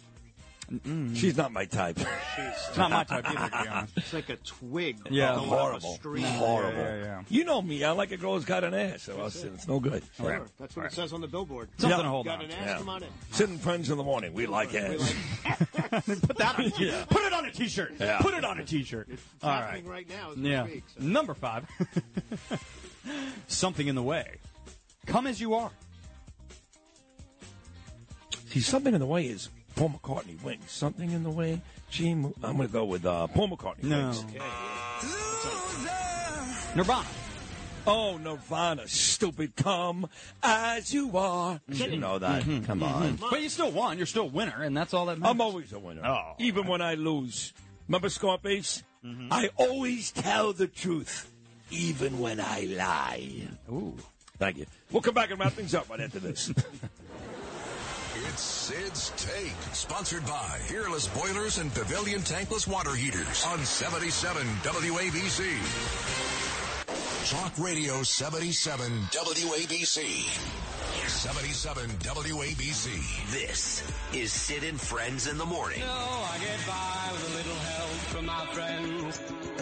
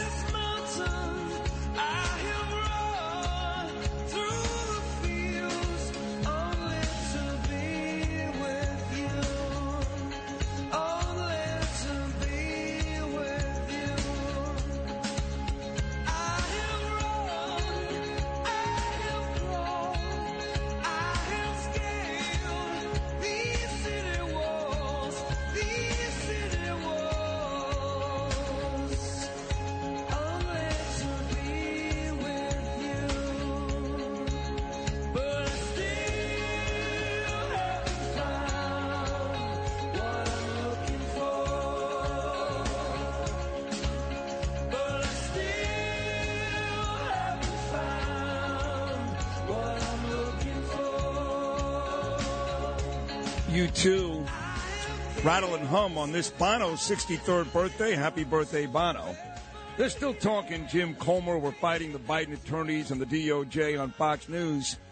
And we made the point while we carried the first 20 minutes, CNN didn't carry it, obviously. They were talking about George Santos. MSNBC didn't carry it. They were interviewing E. Jean Carroll. Another reminder, talking about E. Jean Carroll, President Trump will join me tomorrow on this program coming up at 8.05. You didn't miss him today, folks. A lot of you guys like, hey, I missed him. No, you didn't. He postponed it one day because of the verdict yesterday. So Trump is on with me tomorrow at 8.05. But none of these networks carry this. Just Fox News and Sid. That's it. That is it. So uh, Comer says he's confident that Biden knew about all the deals and the details, and we're going to find out. That's revealing. Wow. Well, we've known all this. you're Well, that's sure- what I'm saying. You're sure that Joe Biden knew about this? Wow. Well, Oh, see, that's the issue. Is even though we did carry it, and uh, I'm glad we did, only us and Fox News, and these other networks should have at least, you know, had a peek in. The truth is, we've learned nothing, nothing, and until we see the bank records, we're not going to know anything. Uh, we did carry it. I'm glad we did, but uh, I think it no real uh, revelations. Half the from people- Comer and Biggs. And half the people that see these bank records aren't going to be able to No. understand them at all anyway. My friend Lori checks in. She's a big time real estate person in Jersey. She says, You're the epping best radio host ever. That's like the fifth one I've gotten in the last 20 minutes. And that gets your message on the air. Just start it with that. Just do it, you get on the air. Yeah. You are the best thing. Well, my friend Joe since DiGiacomo water. didn't say I was the best ever. He just said, Hey, Sid, listening to you on my way to Connecticut to pick up my son, Joe, giving you a shout out. So he didn't say I was the best ever, and he still got a mention. And I mention you every day, you bastard, like 10 times a day, Lou. Well, you should. I, I Work said on the I show, would- I yeah. would- and I would take a bullet for you in a, in a second. Well, you're we also know that. staring right at him. Yesterday you said you wouldn't take a bullet for me. It changed? It, well, I don't reveal what my intentions are so that the shooter doesn't know what my I'm going to do. That's a good strategy. See? If I did that, like he knows, all right, I'm going to take Lou out 1st Mm-hmm. and then he can't jump in front of Sid. So you see how I operate? You're You- saving lives, You're not really understanding what I'm doing. Well, you're a liar, like E. Jean Carroll. Oh my God. But it was brilliant the way you did that. You'd be running so fast the other way, you wouldn't even look back to see if I was dead. Well, what's I would know you were alive because I know how cagey you are. Well, you would you would wait for my next text on what you know America's song I want played tomorrow morning, Tin Man or Ventura Highway. I would be waiting at the bar wherever we uh, separated, but I know for a, for a fact that you would have scared the shooter off with one of Sure. your uh, Tourette yells. That's all. Charlie Marino says Yeah, one of there's your not even a close second, bro. That comes from Charlie Marino. What does that mean? So it's like one. It's it's like I'm so much better than everybody, which is true, by the way. I don't care if it makes you angry. I don't care if you get an oh Sid's narcissistic. Duh. In this job, you better be. Now you can see you got me going. Yeah, Right. There's not even a close second. There's really not. There hasn't been for a long time. There What's the hasn't next- been. What's the number that's next closest? Like 17? Is there a... Well, whoever number two is is oh, like it's just way back. way back. I mean, Oh. Secretariat. Remember the oh, All right. race? yeah. Oh, okay, like 25 Yeah. or something like Yeah. that? Yeah. Whatever the hell it is. I mean, I don't even know who that person is. It doesn't matter. It's such a. No, there is. I destroy the field. Well, the Knicks are going to lose tonight too. So, the end of that. Another good fan right there. That's good. Trump tomorrow. Me and Benigno at Hackensack Brewery next Friday night. Oh yeah. The Oh the Pain podcast. Bro, Oh the Pain. Knicks couldn't show me anything in games three through six. Yeah. Yeah. Sure, it will be difficult, very difficult to get out the hack. Come out to Hackensack next Friday. The beer will be flowing, and um, me and Joe are going to work together for the first time in 19 years. Are we done for today? It was a great show. We had all three big attorneys on today, all of them. Joe Tacopina, Alan Dershowitz, and Artie Aidala. Big one tomorrow. Once again, Judge Napolitano, Bill O'Reilly, Naomi Rosenberg, Bo Dietl, and Donald Trump. Oh, my. Enjoy this gorgeous Wednesday in New York. I will. Until Trump Day tomorrow at 6 a.m. on a Thursday. From all of us to all of you. To quote Bono, I still haven't found what I'm looking for, but I'm still looking, and I'll talk to you tomorrow.